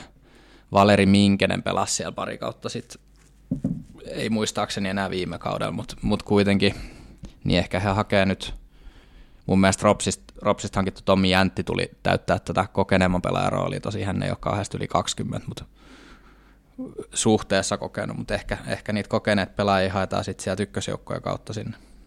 Vähän jos sivuttiin tota pelitapaa, niin minkälainen oletus sulla on, jos mennään vähän tarkemmin siihen, että minkälaista futista klubi 04 ensi kaudella mahdollisesti tulee pelaamaan? He tulee varmaan olemaan niin kuin aktiivisia aloitteellisia molempiin suuntiin, että he tulee yrittää pelaamaan, pelata niin kuin minkä tahansa prässi sinne laittaa, niin he todennäköisesti yrittää avata sen prässiin ja, ja yrittää puolustaa ylhäältä ja, ja niin kuin hallita peliä, hallita palloa ja määrit, määrätä he, että millaista, millaista peliä pelataan. Näitä kapiotteluja tuloksia katon, niin nopeasti lasketaan YKK, ne viisi ottelua, missä ei ole tehnyt yhtään maalia. Eli ilmeisesti ainakaan hyökkäyspelaaminen ei vielä ollut valmista, mutta toisaalta kaksi viimeiset matsia voittavat Altantiksen 2-0 ja Honka Akatemian 2-1, toki kaksi kakkosienkin, mutta kuitenkin pelaajanostaja, jos nostetaan Jesse, niin mun silmään tämä Suomen 2003 ikäluokka vaikuttaa ihan mielenkiintoiselta. Myös niin kuin Tepsin näkökulmasta Honkaa valitettavan saakan jälkeen siirtynyt Niklas Pyhti edustaa tätä ikäluokkaa ja toivottavasti kohta palon tekevä Onni-Pekka Pajula edustaa tätä ikäluokkaa, mutta myös ilmeisesti klubi 04 ja se on muutamakin tämän 03 ikäluokan maajoukkueen avainpelaaja. On joo. Kasper Terho, Kai Meriluota jo mainitut. Joose Mäkinen toppari on, on sama ikäluokkaa. Denis Kukitsi keskikentäpohja sama ikäluokkaa. Agon Sadiku hyökkääjä sama ikäluokkaa. Et siellä on, en tiedä kuinka kauan nämä pelaajat on pelannut yhdessä, mutta, mutta on, on kyllä poikkeuksellisen jotenkin kovan oloinen ikäluokka. Joo, mulla on tämmöinen mielikuva, että Kai Meriluoto Onni Pekka Vajolankaan A-maajoukkue tai A-maajoukkue, nuorisomaajoukkueessa jakaa sitä kärkipelaajan roolia viime kaudella huuttiin, että jos jopa Veikkojen liikan tai ykköseen mennyt lainasopimuksella, mutta ei mennyt, mutta hän on ilmeisesti, jos se nyt Joel Pohjanpalon veroinen lupaus, niin kuitenkin aika kova hyökkäjälupaus. Olenko ihan väärässä? Ei, kyllä mä oon näin kanssa ymmärtänyt. Onhan noin 15 ottelussa 14 maalia. Aika kovia lukemia. Hän on tehnyt liikassakin maalin, ainakin yhden. Joo, Kasper Terho, sä mainitsitkin, häntä sanottiin, että hän on uusi Robin Lood. Kuvaltiin vähän saman tyyliseksi pelaajaksi. Tiukkaa tekee mainita, mutta kyllä pitää pikkasen hoikoot siinä kehua, että kyllä hyvää työtä tuo Junnu puolella tekee.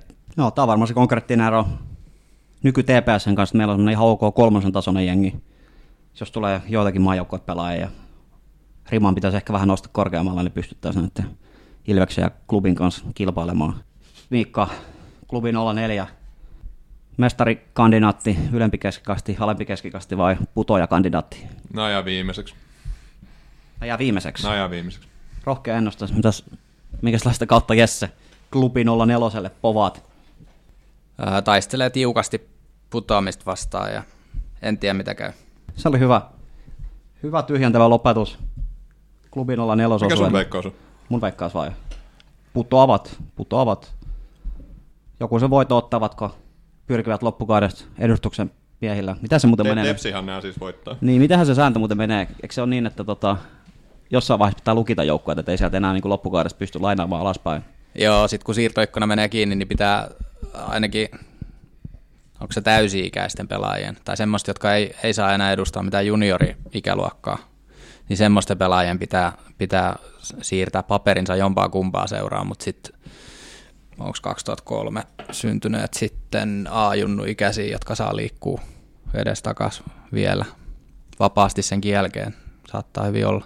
No, no ei yllättäisi, jos OJKs veikkosiksi, niin ylivoimainen, että voit pistää muutaman pelaajan paloille sinne ykköseen loppukaudesta, mutta joo, silti vaikeata kautta toivon ja ennustan heille terve menoa kakkoseen. Sitten siirrytään surkeasta seurasta erinomaiseen seuraan. Otetaan käsittely Supergnistan vuonna 1924 perustettu mun virallinen salarakas tästä lähtien. Pelaavat 1100 katsoa vetävällä Mustapekka-areenalla. Päävalmentaja on mielenkiintoinen kaveri Ricardo Duarte, johon mennään vähän tarkemmin tuossa hetken päästä. Nousivat viime kauden ykköseen, näyttivät pitkään varmalta putoajalta, mutta sitten tota, he rekrytoivat Ricardo Duarte tuossa heinäkuussa, elokuussa coachiksi ja loppukauden pelasivat ihan niin kuin ykkösen kärkijoukkueen pistekeskiarvolla ja sitten nousivat yhdeksänneksi ja juuri ja juuri säilyttivät sarjapaikkansa. Tepsi vastaan kolme ottelua. Tepsi voittanut kaksi, Knistan yhden. Pitkistä perinteistä huolimatta eivät ole kertaakaan pelanneet pääsarjassa, mutta nyt on yhdeksäs kausi edessä ykkösessä. Mites Superknistan esiintyi talvikaudella, Mikko? Tota, ennen kuin mennään siihen, niin täytyy kehua, että Knistanin stadionilla on Suomen paras bisseständi.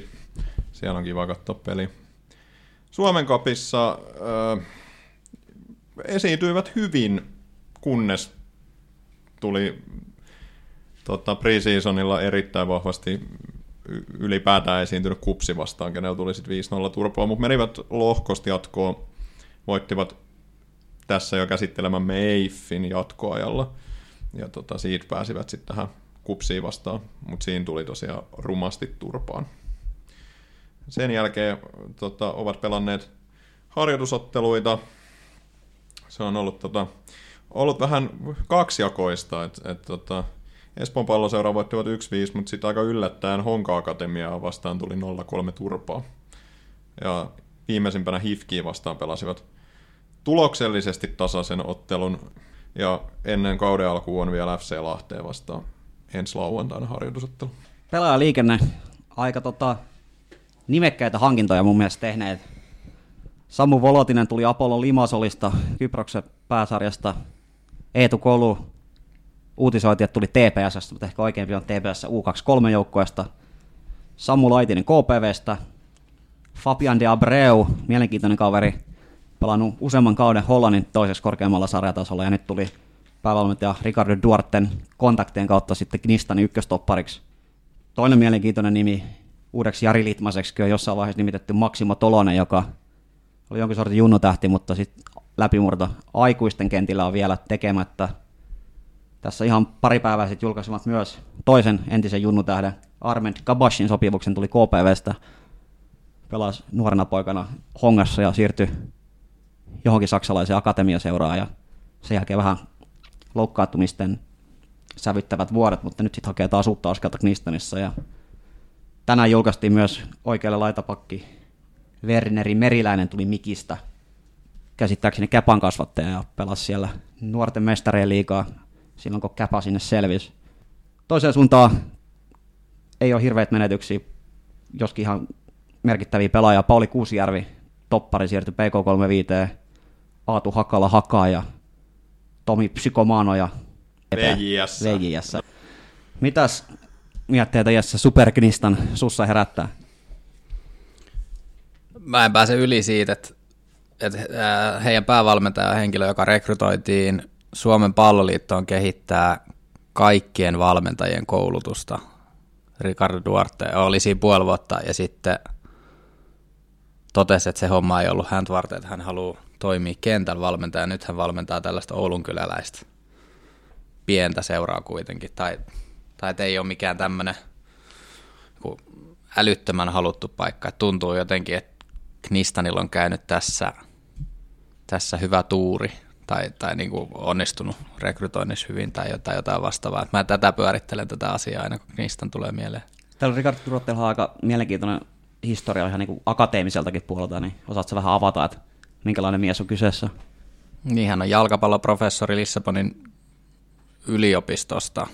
onko tämä Lissabon se, mihin nämä Jani Sarajärvet ja muut on käynyt kouluttaa, eikö se ole ihan niin kuin alansa merkkitekijä niin kuin jalkapallon tutkimuksen puolella?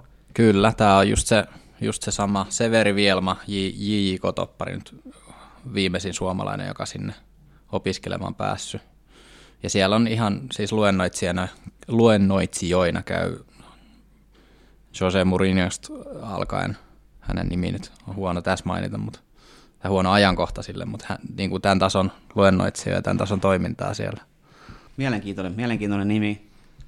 Ilmeisen hyvät kontaktit, jos pystyy Hollandin divaripelaajia niin houkuttelemaan. Niin yhdyn kyllä siihen sun mielipiteeseen, että on nappihankinta heillä, että on tämän tason miehen tuonne Knistaniin saanut. Mitäs Miikka, sä oot käynyt Knistaniin jopa vierasreissulla joskus siellä vierailemassa, niin minkälaisia ajatuksia seura itsessään sussa herättää? No tota, sanotaan, että siellä vaikuttaa olevan niin kuin hyvin tämmöinen jotenkin nousujohteinen meininki, mistä ehkä sitten tämä kova tota, valmentaja rekrytointikin kieli. Et, et, tota, jotenkin siellä, siellä tuntuu olevan tosi kova ja hyvä tekemisen meininki. Viime kausi ykkösessä oli, oli tosi vaikea. Mun mielestä silloinkin oli aika nimekäs joukkue, mutta et sinne putoamiskamppailuun kuitenkin putosivat.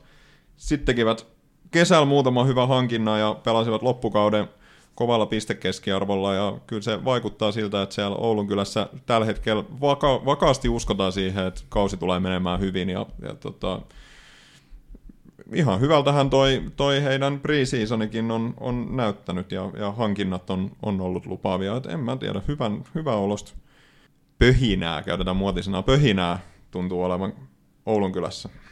Sä oot se vaikuttanut tuolla pääkaupunkiseudulla ennen kuin palasit Turkuun, niin mikä se Knistanin asema siellä niin pääkaupunkiseudulla jalkapallon hierarkiassa oikein on?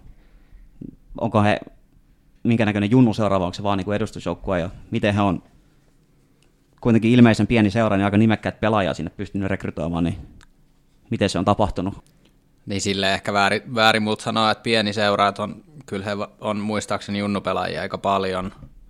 Että siellä on semmoinen Gnistan käpa-vääntö siinä osassa Helsinki, että he on niinku verivihollista. Heti kiinnitin huomioon, kun sanoit, että heidän uusi oikea pakki on käpa kasvatti, niin siellä on varmaan jossain tulokassaunassa, jos semmoisia järjestetään, niin hänellä kävi tehtäviä. Se on, se on sellainen nokittelu, mikä siellä on. on että se on ihan, ja sekin, että sitä Oulun kylää sille väheksyin, niin sehän on se, missä Mustapekka Arena on, niin on tällainen, tällainen tota, urheilukeskus, että siellä on jääpallokenttä, jäähalli ja tämä futiskenttä, tai tämä stadion ja sitten on muutama futiskenttä lisää, että se, se on semmoinen liikunta-urheilupuisto, missä on sellaista, sellaista tietynlaista oike, oikeanlaista hienhaju. Jare ja Ville Gallen kuvat tervehtii, kun tuut sinne ja se on niinku tällainen, tällainen mesta. Että mä yritän olla muistelematta sitä, mun uran viimeinen peli on siellä, siellä pelattu, että meidän piti Epsin kanssa voittaa Knistan, joka oli varmistanut jo nousu, jotta me säilyttäisiin sarjassa ja me oltiin siinä jossain tunnin kohdalla 5-1 häviöllä ja mä mietin, että mitenköhän me tästä tehdään viisi maalia vielä, mutta ei tehty, mutta säilyttiin silti, mutta se sellaista. Mulla on vähän sille, mun mielestä he on iso seura, seura mutta he on varmaan junnuseurana niin käpähoiko takaa ihan selvästi. Mutta sitten onko he peräti sitten Helsingin kakkosseura aikuisten tasolla kuitenkin? Ei, HFK on, unohdan, mutta mut niinku muuten. muuten. Ja eikö, tota, eikö siellä ole käynyt tämmöisiä aika nimekkäät pelaajia vähän niin kuin? Pekka Siifola esimerkiksi pelannut siellä silloin edellisellä visitillä, että ehkä he on niin kuin siihen erikoistunut, että tuommoinen niin puolitosissaan vähän niin kuin Kaapo esimerkiksi täällä Turun alueella, nyt toi Sami Rähmös ja kumppanit, vähän samalla logiikalla ehkä toiminut sitä aikaisemmin, että tarjoaa hyvät olosuhteet tuommoiselle puoltotiselle jalkapallon pelaamiselle. Niin, he hyötyy tietenkin siitä maantieteellisestä sijainnista, että sinne on helppo, helppo houkutella. Minkälaista futista tämä jalkapallofilosofi Ricardo Duarte, Jesse sun tykkää peluttaa? Mulle ei ole heistä viime kauden perusteella kauhean selkeät kuvaa, samoin kuin tämän kauden, alkukauden, perustaa harjoituskauden tulokset ja pelaaminen on ollut niin kuin vähän ehkä sekavaa. Et en, en tiedä, tekisi mieli eniten vetää johtopäätöksiä siitä, mitä, mitä se Vaasan palloseuran pelaaminen oli silloin, kun Duarte oli siinä valmennustiimissä voimakkaasti mukana. Silloinhan se oli semmoista hyvin, hyvin organisoitua pallohallinta jalkapalloa. Mutta tulee olemaan yksi, tässä, tässä suhteessa yksi mielenkiintoisimmista joukkoista nähdä, miten, miten he pelaa jalkapalloa. Kalle, Knistan osuus alarakasta, niin kerro mihin sä oot rakastunut. Mielestäni on tosi sympaattinen seura, tommonen perinteikäs, vähän semmonen tota, kulman poikahenkinen, sympaattinen puuhastelu, semmonen pienen piiri homma. Ka- kaikki puolin tota, semmonen tota, vahva yhteisö, pienen tota, osan iso seura. Mielenkiintoisia rekrytointeja, just tää Duarte ja pari muutakin pelaajaa, jotka nostettu tuossa kohta esille, niin mitäs tässä nyt ei voisi rakastaa. Mennään vahvasti mielikuvilla, ja mä, kato, mä perustan tämän mun romantiikan näiden mielikuvien varaa. Mutta tota, sen verran pitää mainita näistä realiteeteista, että haastattelin tuommoista yhtä Gnistanin kannattaa, hän sanoi, että Tuorte hyvin vahvasti painottanut kulman laitapelaamista, ja tuossa kaksi viikkoa ennen kauden alkuun, niin avauskokoonpano oikea laitapakki Ilmari Hieta ilmoitti, että hän lopettaa uransa siihen ja keskittyy siviilielämään, ja sitten huomattiinkin, että eihän meillä ole yhtään oikeat laitapakki joukkueessa, ja nyt he sitten hankki tämän, tämän, tämän Werneri Meriläisen, joka itse asiassa, en nyt ole ihan varma, onko hän Käpan kasvatti, mutta hän 16-vuotiaana pelasi Käpan U19-joukkueessa, niin oletan, että hän on Käpan kasvatti. Niin ikään hyvin vahvasti prässäävä joukkue. Pyritään ristää pallo mahdollisimman korkealla ja sitten mennään aika suoraan ylöspäin. Saanko mä arvata, että nämäkin pelaa kolmen linjalla? Ei pelaa kolme linjalla, pääasiallisesti 4-3-3, niin formaatio ollut tota, ilmoitettu formaatio, en tiedä mitä käytännön tasolla se tarkoittaa. Keskikentällä on aika semmoinen tota, mun football manager tyylinen roolitus, että siellä on yksi pelintekijä ja yksi rakkikoira ja yksi box to box munarava, joka painaa kenttää edes takaisin. Arvostan tätä roolitusta.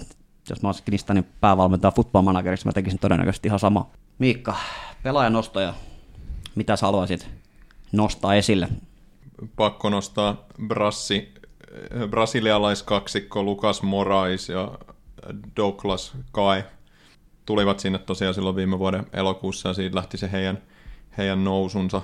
Tämä Morai, Morai tota, viime kaudella 13 matsia, kuusi maalia on semmoinen tota, syöttötaitoinen, taitava, taitava laituri, ketä, mitä mä nyt on vähän, vähän Knistasin, Knistanin Suomen Cupin matseja tässä katsellut, niin on, on semmoinen, että on ihan väläytellyt siellä. Ja tota, tämä Kae on semmoinen, semmoinen tota, hän on vähän semmoisen laiskan, laiskan pelaajan maine ja, ja vähän ehkä liikkeessään laiska, mutta maaleja vaan onnistuu tekemään. Esimerkiksi Eiffiä vastaan Suomen kapistikin hattutempo. Joo, ja hänet muistetaan pelannut Veikkausliikaa VPS-riveissä. Muistan, että oli silloin Suomen kapissa tai sitten malli per pelitahdilla oli kovat odotukset, mutta sitten Veikkausliikakaudella vähän epäonnistui, mutta pitäisi olla ykkösen ihan tekijämies. Mitä se tämä Maksimo Tolonen herättää ajatuksia? Onko hän jo menetetty tapaus vai vieläkö siellä on mahdollisuuksia lunastaa se valtava potentiaali, josta silloin muutama vuosi sitten kohisti aika kovaakin?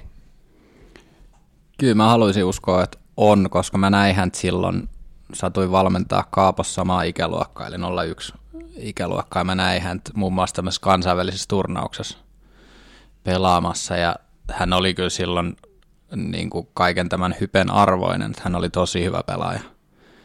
Ja, ja oletin itsekin, että hänestä tulisi, tulisi jotain, että jos tässä mielikuvilla, mielikuvilla mentiin, niin mä voisin maalailla hänestä semmoisen mielikuvan, että vähän niin kuin liian, tämmöinen vähän niin kuin englantilainen akatemiapelaaja, että kun saa liian nuorena liian paljon, että ne semmoiset huhut siitä, siitä että mitä, mikä hänen palkka oli SIKssa tällaista, niin hän sai aika, aika paljon aika nuorena, että onko sitten onko sit niinku se semmoinen polttava halu jossain vaiheessa päässyt hiipuun ja nyt, nyt hänellä on sitten semmoinen viimeisiä paikkoja herätä taas siihen polttavaan haluun, mutta hän, kun mä muistan hänet nuorena tai silloin junioripelaajana sellaisena, että vaikka hän on pieni kokoinen, niin hän oli todella vahva ja niin kuin pelasi kovaa ja tälle ja nyt, nyt hän on ollut vähän semmoinen mun, mun mielikuvan mukaan muun muassa Maarihaminasta viime vuoden vähän semmoinen neppailija, joka niin kuin ei oikein on mennyt tilanteisiin eikä oikein tehnyt juoksuja eikä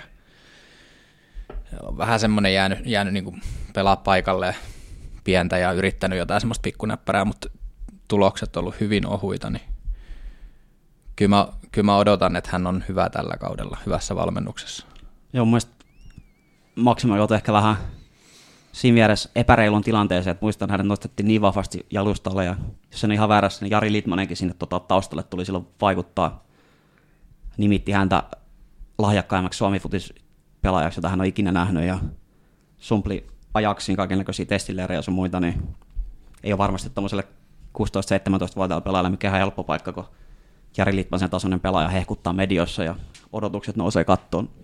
Joo, ne on aina vähän vaarallisia puhua noin nuorista, nuorista pelaajista, että siinä on, siinä on niin monta asiaa, minkä pitää vielä mennä oikein. Mä haluaisin vielä yhden noston tehdä. Tämmöinen herra Santeri Kuivalainen. Ei ole varmaan tota, tuttu nimi kenellekään, mutta hänellä on todella, todella mielenkiintoinen tausta. Hän on syntynyt Tsekeissä, käynyt tota, Thomas Radetskin vanha seura Bohemiansin akatemia läpi. Terveiset vakiokuuntelija Pauli Katajalle. Tiedän, että Bohemians on Paulin yksi lempiseuroista.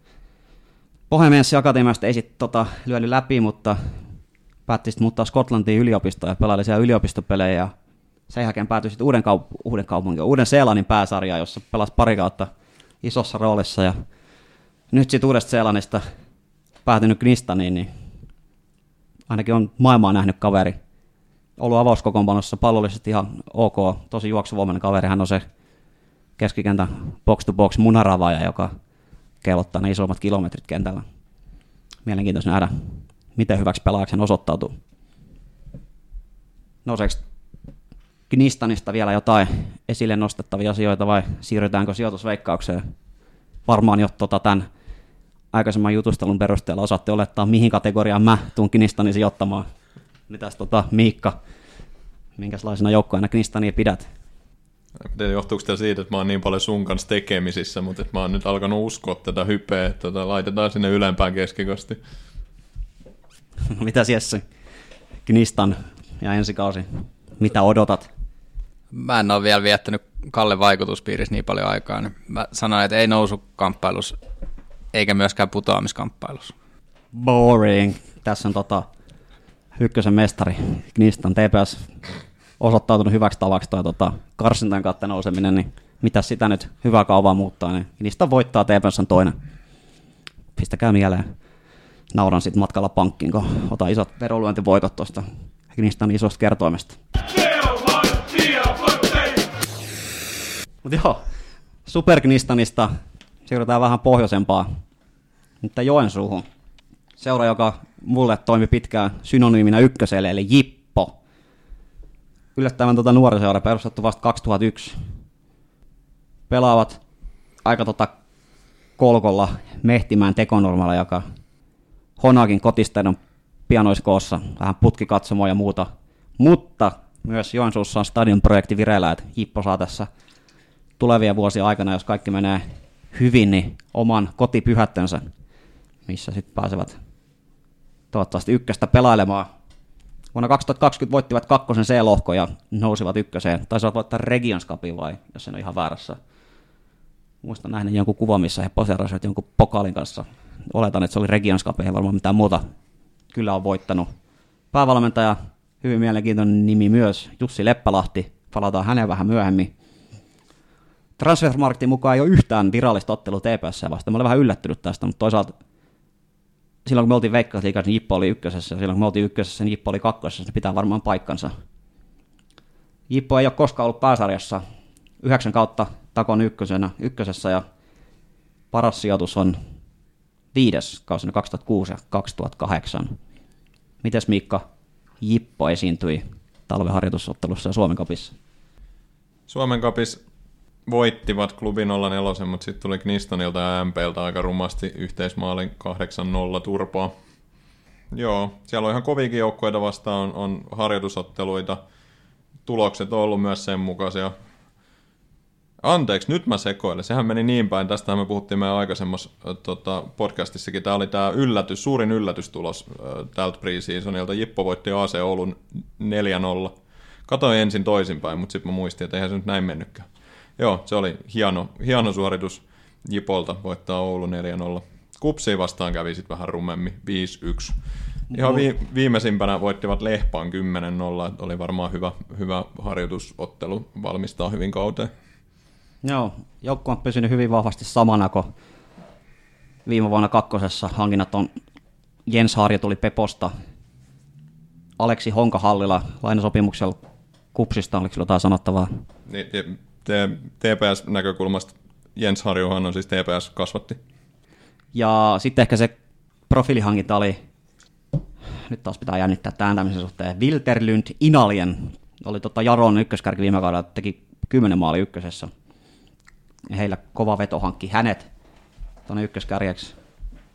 Ei ole mitään niin nimekkäät menetyksiä. Miikka Vaininkaan siirtyi Mikkelin pallokissa ja Antti Ookke JIK.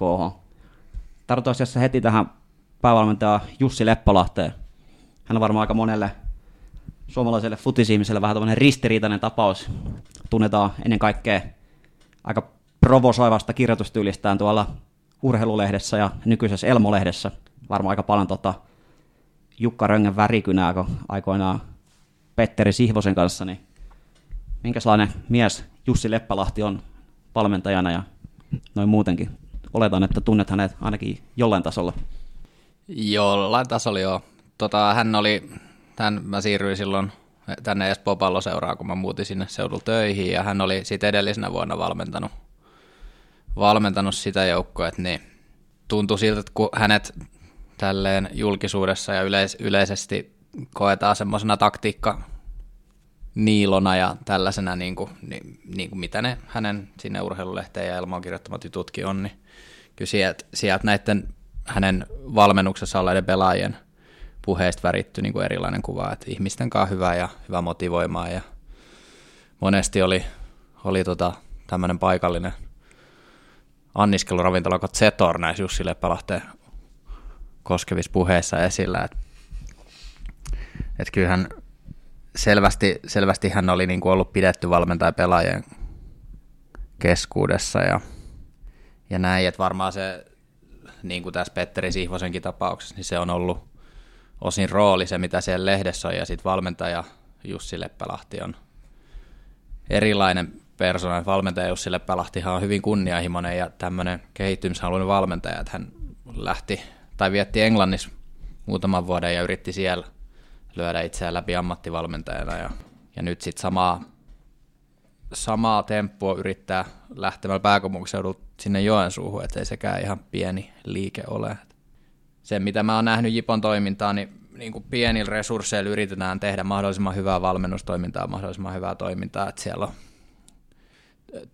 tuotu kentän laidalla TV-ruutuun, mistä katsotaan klippejä ja on analyytikkoa ja valmennustiimissä tiimissä on niin kuin tekemisen meininkiä.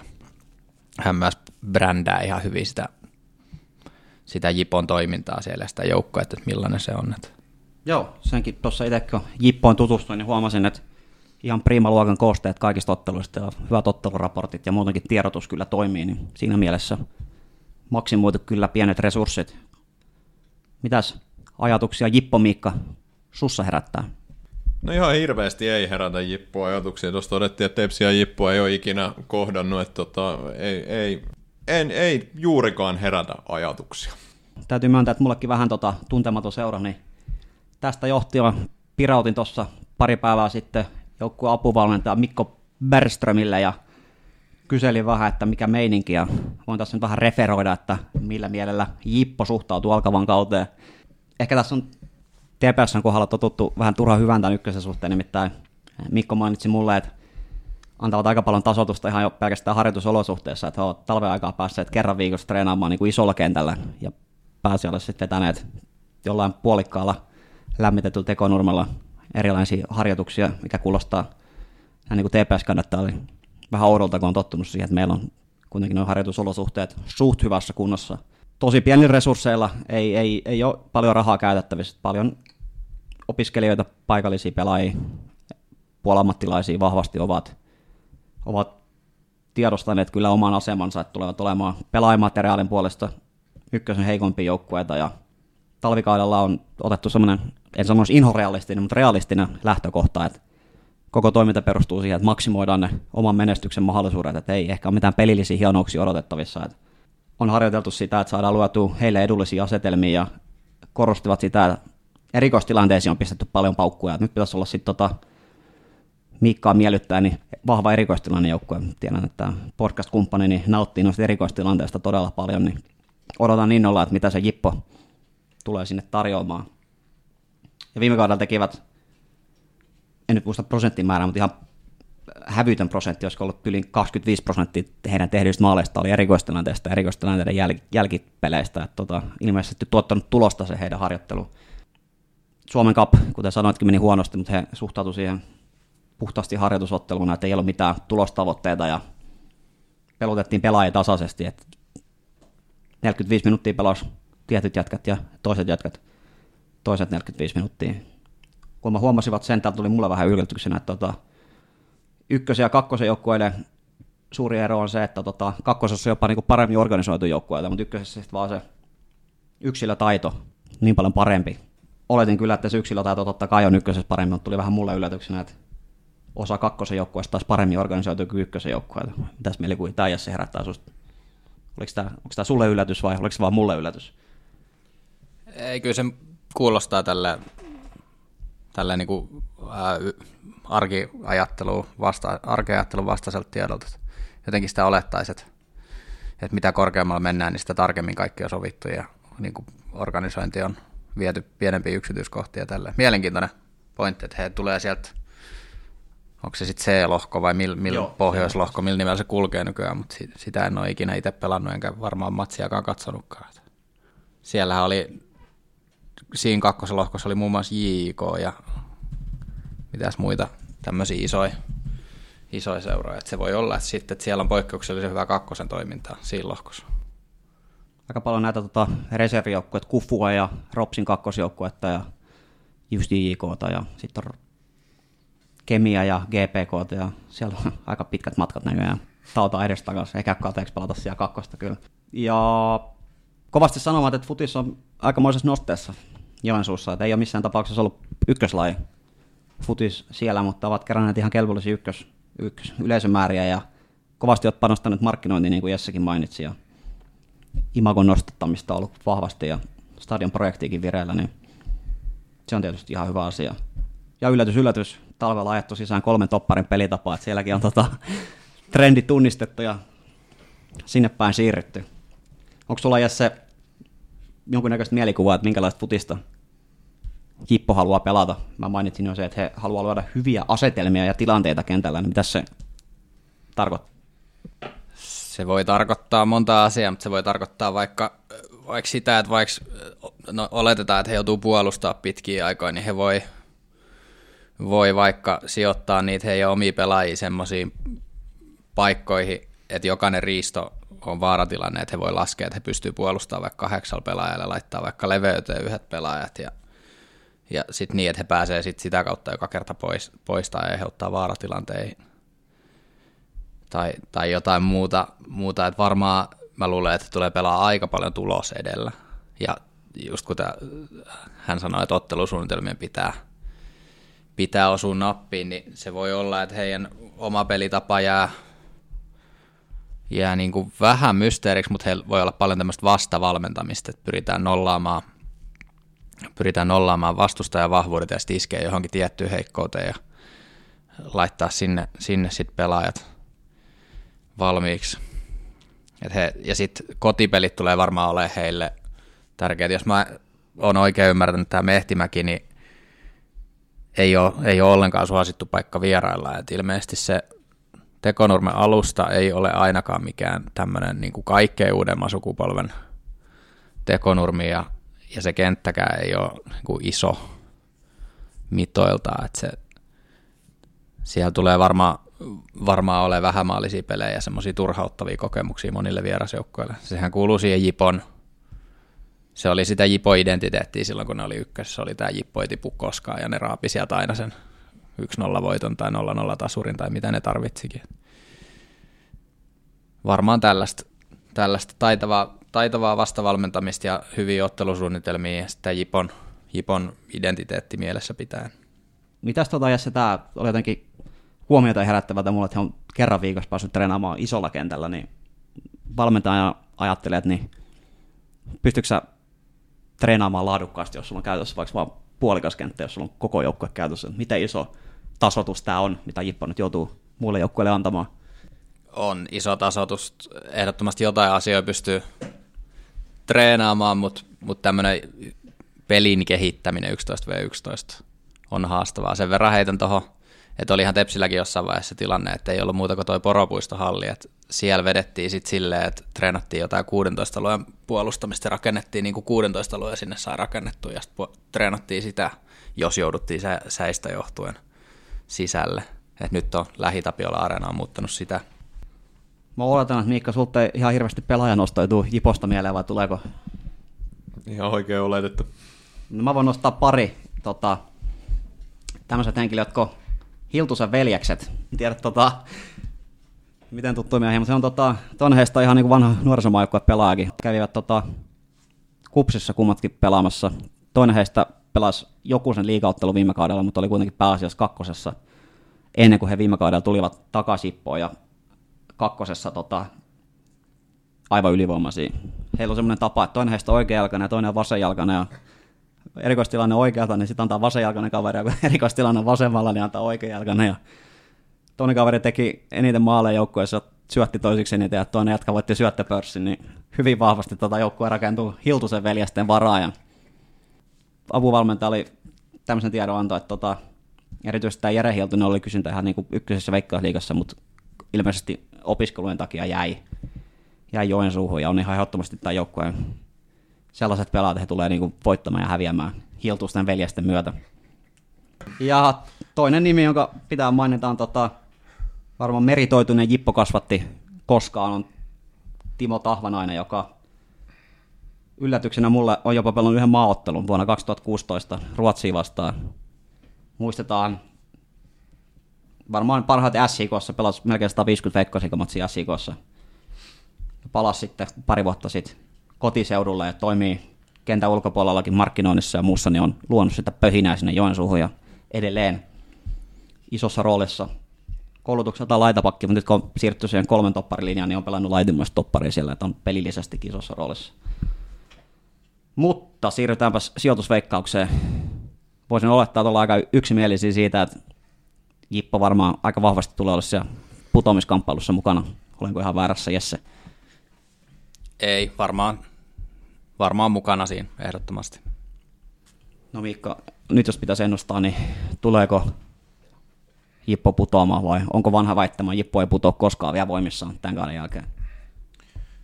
Niin, no joo, niin kuin varmaan kaikille kuuntelijoille tuli selväksi, että mä en ollut kauheasti Jippoon perehtynyt ennen tätä, mutta että sä annoit Kalle tästä tämmöisen mielenkiintoisen, mielenkiintoisen tota, pienen perehdytyksen mullekin tähän, niin sanotaan, että Jippo säilyy Hiltusen veljesten mitalla. No niin, loistavaa. Sitten, viimeistä viedään. Tästä tuli maraton lähetys. Ihan hyvä, että me jaettiin tätä kahteen osaan, kun muuten me oltaisiin jaettu semmoinen perus neljän tunnin podcasti, niin oikea päätös. Viimeisimpänä, mutta ei suinkaan vähäisimpänä. Kokkola ylpeys, Jesse vanha seura KPV. Erittäin, erittäin perinteikäs seura. Vuonna 1930 perustettu Kokkolan keskuskentällä ottelunsa pelaava jengi. Viime kausi aikamoista karusellia. Muistetaan muun muassa Miika Juntusen hyvin lyhyestä, mutta sitäkin vaiherikkaamasta stintistä siellä päävalmentajassa sijoittuvat loput kahdeksanneksi. Jossain vaiheessa olivat ihan putoamiskamppailussakin, mutta tota, onnistuvat sitten kaappimaan kuiville. Päävalmentaja on jonkin sorti KPV-legenda Niko Kalliokoski. TPS vastaan Transfermarktin mukaan 13 matsia. TPS voittanut 4, KPV 3, tasureet 6. Tasasta siis on ollut. 18 kautta pääsarjaa.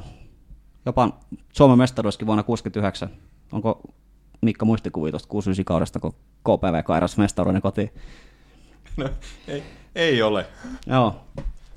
Hopeat 73, pronssia 7175. Viimeksi Veikkaa Leikas 2019 meille turkulaisille hyvin, hyvin tunnetuin seurauksen. Silloin käytiin KPVssä Kokkolassa, itse asiassa ei käyty Kokkolassa, vaan Seinäjoella hakemassa voitto, jossa Vielä kun pelikello oli 88 ja johdettiin 0-2 vierassa, niin Mikka jännitti mun vieressä, että kääntyykö sitä matsi vai ei. Että hän ei vielä uskaltanut siinä vaiheessa relata, mutta hyvinhän siinä sitten kävi. Mites tota, Mikka KPV esiintyi Suomen kapissa? Joo, no kapissa jäivät, jäivät tota, lohkonsa viimeiseksi. Siellä Tasuri Vepsun kanssa ja Jarolle ja Ropsille tappiot. Senkin jälkeen tota, aika heikkoa menoa. Pelannut kyllä kovia joukkueet vastaan noita harjoitusmatseja, veikkausliigajoukkueet vastaan Ouluun, vastaan hävisivät, kupsiin vastaan 4-1 tappio ja SJK vastaan viimeisimpänä 3-0 tappio. Jos jotain he eivät ole viime kauden sirkuksesta ottanut opiksi, niin pelaajaliikenteestä nimittäin ovet on käynyt aika vahvasti molempiin suuntiin. Hankintoja Stanley Amusia tuli Jarosta, kuten myös Jusa Ihalainen. Alexander Mutic tuli Ruotsin toiseksi korkeimman sarjatason Nordteliasta. Leon Augusto Peposta, Karolis Chevudakaskas tuli Maltan pääsarjasta. Dominik Malonga, aika nimekäs kaveri, tuli Bulgarian pääsarjasta. Jan Heinonen tuli jostain tuntemattomasta turkulaisseurasta. Musasta tunnettu Takanori Jokochi Maltan pääsarjassa. Angel Chapata Teneriffa reservijoukkueesta ja nuori kuopiolainen Etu Rissanen tässä vähän julkaistiin neljän kuukauden lainasopimuksella. Toiseen suuntaan nimekkäämät menetykset on Aleksi Pahkasalo, Simo Roiha,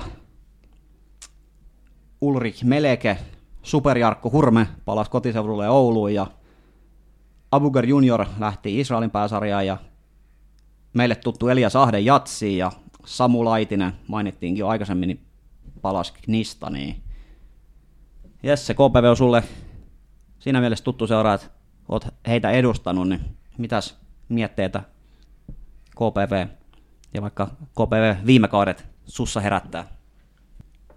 Hieno perinteikäs seura, jossa vähän valitettavasti on tällainen perinne, että siellä se, joka sitä rahoittaa, niin aika vahvasti päättää, mitä siellä tapahtuu. Että siitä, siitä taustaryhmästä, joka oli silloin mun aikana, niin ei ole kukaan jäljellä. Sitten on taas uudet rahoittajat ja uudet, uusi show pyörii siellä. Matti Laitinen nimikkeellä manageri häärännyt siellä. General Manager, Niin, Jari Kurikon sanaa. Se aiheuttaa sitten tällaisia. Et nyt on ehkä sitten tämmöinen kunnianpalautuskausi tosiaan oma, voi ihan sanoa seuralegendaksi Niko Kalliokoski, oman, oman kaupungin poikaa pidetty henkilö siellä. Onko hän sun vanha joukkuekaveri? On jo, Mikä sellainen mies Kalliokoski Niko on? mukava, mukava mies, rauhallinen, semmoinen toppariluonteinen kaveri, jostain syystä Chelsea-kannattaja, en ymmärrä ollenkaan. Mutta siis hänellä on varmasti, hänellä on vaan silleen, tai hänellä on varmaan paljon hävittävää myös, koska hän on nyt siinä seurassa, jossa hän haluaa työskennellä ja semmoinen kakkosvalmentajapesti on aika turvallinen, ja hän on myös valmentanut sitä KPV Akatemian joukkoa, joka on kolmosessa, niin se on aika turvallinen paikka olla tavallaan omassa seurassaan töissä, että sitten tämä päävalmentajapaikka on paljon tuulisempi, että siinä on vaara joutua omasta seurastaan ulos. Miikka, KPV kaksi kautta sitten putos viime kaudella kovalla hypällä lähtivät ykkösen kautta ja lopputulos ei ollut kovin hyvä, niin mikäs sun nähdäksesi meininki tällä hetkellä on Kokkolassa? Niin, mun nähdäkseni KPV on tässä viime vuosina tota, aina ykköseen lähtenyt nousuodotuksin ja jonkunnäköisenä nousia suosikkina ja siellä on manageri Laitinen pistänyt tota paljon, paljon sit rahaa, rahaa siihen toimintaan ja, ja tota, mut, mut mun mielestä nyt tällä kaudella, mitä mä oon mitä mä nyt katon tota joukkuetta ja katon niitä noita KPVn tuloksia, niin en, en kyllä nostaisi tässä kohtaa mihinkään, mihinkään nousukamppailuun tota porukkaa. Et, et jotenkin lähtee ehkä vähän erilaisista asetelmista kuin, kuin aikaisempina. Tai tässä viime vuosina. Mä vähän koitin KPV matseja katella ja mulle tuli ehkä semmoinen sekava mielikuva. Mä en oikein löytänyt semmoista punaista lankaa siitä heidän pelutuksesta ja sitä, mitä he haluaa siellä kentällä tehdä, niin mikä se oli mielikuva, jos se sulla, että mitä KPV on koittanut siellä kentällä tehdä? vähän samanlainen, että mä tässä nyt kun katsoo tätä, että heillä on lähtenyt joukkueellinen pelaaja ja tullut joukkueellinen pelaaja about, niin se jo vaikeuttaa hyvin paljon sitä asiaa. Ja sitten viime kaudella he oli tämmöinen, Kokkola, Kokkolan jalkapalloidentiteetti on tämmöinen brittiläinen meininki, että kokkolalaiset pelaajat on niin kuin taistelevia ja, ja tota, Kuten Petteri Forssell. no, säännön vahvistava poikkeus, mutta mut, mut se on niinku se ko- kokkolalainen jalkapalloidentiteetti. Et itse menin sinne romuluisena puolustavana keskikenttäpelaajana ja sitten seuran oma lehti kirjoitti, että kovuus ei riitä, että on pirun taitava, mutta ei kovuus riitä. Et se oli niinku täysin päinvastoin, mitä täällä sanottiin, että jos ei, jos ei liuku taklates lentänyt vähän luunpalasiin, niin ei ollut riittävän kovaa, mutta he on varmaan, tai siis täl, tältä heidän peli näytti niin kuin viime kaudella, että he keskitti eniten koko sarjassa, he oli, voitti eniten niin kuin ilmassa tapahtuvia kamppailuja koko sarjassa, ja sitten täksi kaudeksi se on muuttunut niin kuin täysin, että nyt he on avaamaan alhaalta, he ei juurikaan yritä luoda maalipaikkoja enää keskittämällä, että siellä on tämmöinen varmaan aika isokin muutos muutosprosessi käynnissä ja saa nähdä, että riittääkö heillä sitä aika, että onko he sitten valmiit, kun tämä sarja alkaa, mutta se on, on ollut keskeeräistä, että ihan oikea havainto. Käsittääkseni sielläkin yllätys, yllätys, vähän kolmen topparilinjaa testailtu, kuten kaikki muutkin joukkueet. Tota, sirkuksesta puhuttiin, Miikka, niin ilmeisesti omistaja, manager Laitinen ei ole myöskään semmoinen kaveri, että tyytyy siihen, mikä kokoonpano nyt on, niin se kestää kauden loppuun vai onko oletettavissa, että sieltä saattaa rahahanat aueta ja muutama kaveri luikasta sisään vielä heinäkuun siirtoikkuna auetessa. No tämä olisi hyvin KPVn tyylistä ja hyvin hänen tyylistään, että tota, joukkueellinen tosiaan saatu uusia pelaajia, mutta eiköhän tuohon nyt muutama, muutama vielä lisää mahdu. Ei, jos ihan tosissaan ollaan, niin ihan mahdollista on, että vielä vahvistavat kesän siirtoikkunassa ja käsittääkseni tämmöistä on ihan niin kuin virallisesti jo, jossain puhuttukin, että mahdollisesti vielä vahvistetaan siinä kohtaa pelaaja- tai joukkueen rakennusprosessi muistuttaa vähän sama kuin TPS viime kaudella, että on tullut muutama aika nimekäs ulkomaalaishankinta, jotka ei ole pitkään pitkään aikaan juurikaan pelanneet missään ja eivät ole myöskään pelanneet talvekauden aikana, että tota, iso osa näistä nimekkäistä hankinnoista on täysin vielä keskenkuntoisia ja paikoitellen harjoitusmatseissa, vaikka toi pelaajaliike oli aika aktiivista, niin on ollut vaikeuksia saada jopa niin kuin kunnon kokoonpano kasaan, kun siellä on miehet telakalla pikkuhiljaa palailleet kokoonpanoon, mutta tota, aika junioripitoisella joukkueella on pelattu Suomen kappia ja harjoitusotteluita. Tässä on ihan sellainen mielenkiintoinen juttu, mitä, mikä tulee ole jännä nähdä ykkösessä, että on tämmöisiä pelaajia, joiden CV on suht hyvä. Ja mä oon ymmärtänyt, niin kuin Mika Laurikainen teidän haastattelussakin sanoi, että pelaajia tarjotaan tällä hetkellä mielettömiä määriä. Ja koska muuallakin on on vallitsevasta tilanteesta johtuen haastavaa hankkia pelaajia ja talous on tiukoilla, niin myös Suomeen on tarjottu ymmärtääkseni niin kuin paremman ja paremman CV-pelaajia. Ja sitten silloin kun heitä tarjotaan Suomeen, niin silloin siihen yleensä liittyy joku iso jos tai mutta tai joku, että et mikä, mi, miksi, miksi heitä ei ole kukaan niin kuin ravintoketjus ylempänä oleva jo napannut. Et nyt on, mun mielestä jotkut seurat on tehnyt se riski, että ne on nyt selkeästi tarttunut näihin pelaajiin ja jotkut seurat on taas odotellut, odotellut ja miettinyt, että näissä on liikaa riskejä, että, että KPV tulee olemaan yksi, yksi tällainen, mistä tämä teema tulee näkyä, että onko nämä onnistuneet vai ei. Et nyt oliko esimerkiksi tämä Angel Zapata, niin se CV ei ollutkaan ihan, ihan sama kuin mikä se ilmoitettu oli. Joo, se oli, oli. hauska, hauska keissi, kun en nyt ihan tarkalleen muista, miten se meni, mutta tosiaan hän väitti pelanneensa ties missä pääsarjossa. Mutta Kaik- tarkemmin... Kaikenlaisia sarjoja, missä hän ei kuitenkaan oikeasti ollut pelannut, että niistä ei löytynyt mitään varsinaista tietoa, mutta käsittääkseni kuitenkin KPV ihan niin kuin uutisessaan sit, sit julkisti, että tämä kaveri on pelannut näitä sarjoja, mutta sitten kun ihmiset alkoivat tätä selvittää, niin ei tämmöisiä matseja löytynyt. Kyllä, näin siinä taisi käydä, mutta olisiko he korjannut sitä jälkikäteen. Mutta mut sitten tulee semmoinen olo, että kuin tarkkaa on selvitetty pelaajan taustat ja niin kuin mikä on harkittu riski ja mikä ei tässä joukkojen rakennuksessa. Tämä Ky- tulee kyllä, olemaan Kyllähän tuo vähän kiusalliselta näyttää KPVlle. Kyllä. KPVn kannalta. No tota, nyt mainittiin näitä pelaajia, niin Mikko nostapas nyt joku, joku kaveri ensiksi jalustalle, kenet haluaisit sieltä huomioida.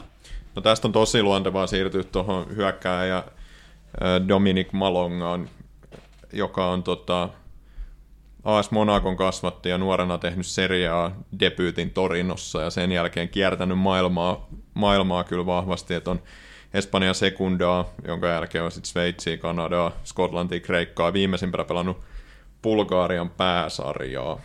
Et tota, ilmeisesti on, ei ole myöskään ihan pelikunnossa vielä, että tota, CV, CV on ihan, ihan hyvä, mutta ei ehkä nyt ole sit sen tyyppinen pelaaja, ketä mä Tepsiin kauhean mielelläni ottaisi, että et meillä on ehkä vähän liikaa tästä viime ajoilta kokemusta siitä, että joku tulee kovalla CVllä ja onkin sitten jotain vähän muuta.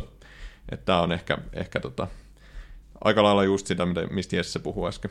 Ihan täys pummihan ei kuitenkaan kuitenkin vielä viime vuonna, viime kesällä pelasi Bulgarian pääsarjan kakkoseksi päätyneessä ja muun muassa Bulgarian kapin finaalissa tuli vaihdosta kentällä, että hänellä on kuitenkin niin kuin jonkin sortin lähihistoria, että hän ei mikään Rodney Strasser on. Mistä... Niin hän on ihan pelannut. Hän on ihan pelannut kuitenkin, joo, joskin tällä hetkellä vielä kesken kuntoinen, mutta jotain merittejä sentään tota, on lähivuosiltakin, joskin ehkä kovimmat näytöt on sieltä lähemmäs kymmenen vuoden takaa. No riski, riski joka tapauksessa tämmöinen on, kaveri ottaa, mutta CV on, on tietenkin ihan vakuuttava tälle sarjatasolle. Kyllä joo, ja sitten täytyy muistaa, että näissä on se toinen puoli, että, että edellinen seura, joka tälle silleen selkeästi toimi, että otti tämmöisiä riskipelaajia, oli PS Kemi, ja sitten näiden riskipelaajien joukossa oli huteja, mutta myös esim. Filip Valensits tuli niin tätä kautta, että hänelläkin oli taustaa, taustas jotain ongelmaa riitaantumista valmentajien kanssa ja tällaista, ja sitten Kemi otti sen riski ja se varmaan kannatti heidän kannalta. Niin hän ei ollut edes oikein pelikuntoinen, kun hän tuli, mm. että hän kuntoutettiin, kuntoutettiin pitkään, hän treenasi itseään pelikuntoon. Ja, ja tota... Joo, ja Billy Irons nousi Kemistä myös niin, vähän, kyllä. sieltä tuli ihan hyvin hankintoja. Mitäs tämmöinen mies kuin Eetu Rissanen, onko millään tavalla se tuttu pelaaja? 2002 syntynyt 18-vuotias U18 hyökkää, pelasi viime kaudella VPS ihan kelvollisesti ja tuli nyt sitten neljän kuukauden lainasopimuksella sinne, niin onko jotain käsitystä, että minkälainen poika Eetu on?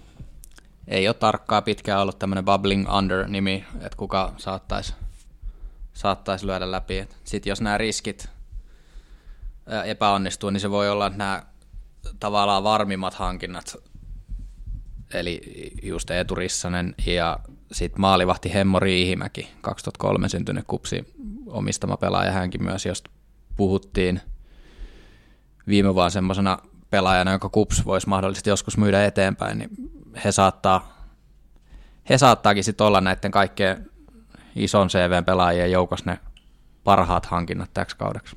Tosiaan Mikka, tota, jotain pysyvyyttäkin siellä KPVssä, sä nostit tänne jonkun vähän kokeneemman. Niin, vähän eri profiilin pelaaja, varmasti tärkeä pelaaja KPVlle kunnossa pysyessään, Sebastian Manström, tota, erittäin kokenut, kokenut tota, keskikenttäpelaaja, maaotteluitakin taustalla ja, ja tota, on, on varmasti tärkeä palanen KPV-joukkuetta. Mutta tosiaan kunnossa pysyessään käsittääkseni nyt ei, ei ole esimerkiksi tota preseasonilla oikein pelannut. Joo, sitten vielä viimeisempänä Suomi ykkönen on todellinen japanilaissarja ensi kaudella. Meillä on viisi japanilaispelaajaa pääasiassa musassa. Mutta tosiaan KPV hankki myös tämän Takanoki, Takanori Jokocin, joka tota, vielä 2019 paukutti musas ykkösessä 13 matsissa 7 plus 4 tehot. Viimeiset kaksi kautta hän on pelannut Malta pääsarjassa, oliko yhteensä yhdeksän ottelua. Jälleen kerran täydellinen kysymysmerkki, että missä kunnossa hän on, mutta hänkin on semmoinen kaveri, joka on osoittanut olevansa tälle tasolle parhaimmillaan todella todella hyvä pelaaja, mutta jännä nähdä, onko hän enää sitten ykkösen tason profiilihyökkäjä. Mutta nyt ollaan lätisty kokonaisuudessa aika paljon, otetaan vielä KPV-sijoitusveikkaus. Sä vähän Miikka, jos spoilasit tuossa aikaisemmin, että millä mietteellä sä KPV suhtaudut, niin onko ylemmän keskikasti vai alemman keskikasti joukkue? Sanoit jo, että ei ole nousia kandidaatti kuitenkaan. Se on tota, sen kes- keskeisen keskikastin, keskikastin keskellä. No niin, no mitäs? Jes, se vanha seura, vahvasti sympatiat varmaan vielä Kokkolan puolella, mutta miten menestyksekästä kautta sä heille pystyisit tässä nyt povaamaan? Joo, vihriä sydän. Tota, mä oon ollut niin epämääräinen näiden mun veikkauksien kanssa, että mä sanon KPVstä, että sijoittuu sijalle viisi. No niin, vihdoin saatiin jotain konkreettia. Kuusi joukkuetta ja ensimmäinen, niin kuin, no mä sen Gnistan lupasin, että se voittaa sarjan, mutta sanotaan, että kaksi saatiin tällaista kunnon vekoa. Kaksi tuntia lätistiin kuudesta joukkueesta. Nyt ainakin vastattiin tarpeeseen, kun moni on valitellut sitä, että ykkösestä ei käsitellä juurikaan kausianakkoon, niin me nyt pyrittiin käsittelemään meidän osaamisen ja mahdollisuuksia rajoissa niin paljon kuin pystyttiin. Podcast julkaistaan varmaan maanantaina ja ensi viikolla sitten tota, äänitellään toinen osa, missä käsitellään viisi viimeistä joukkuetta. Kiitos Jesse.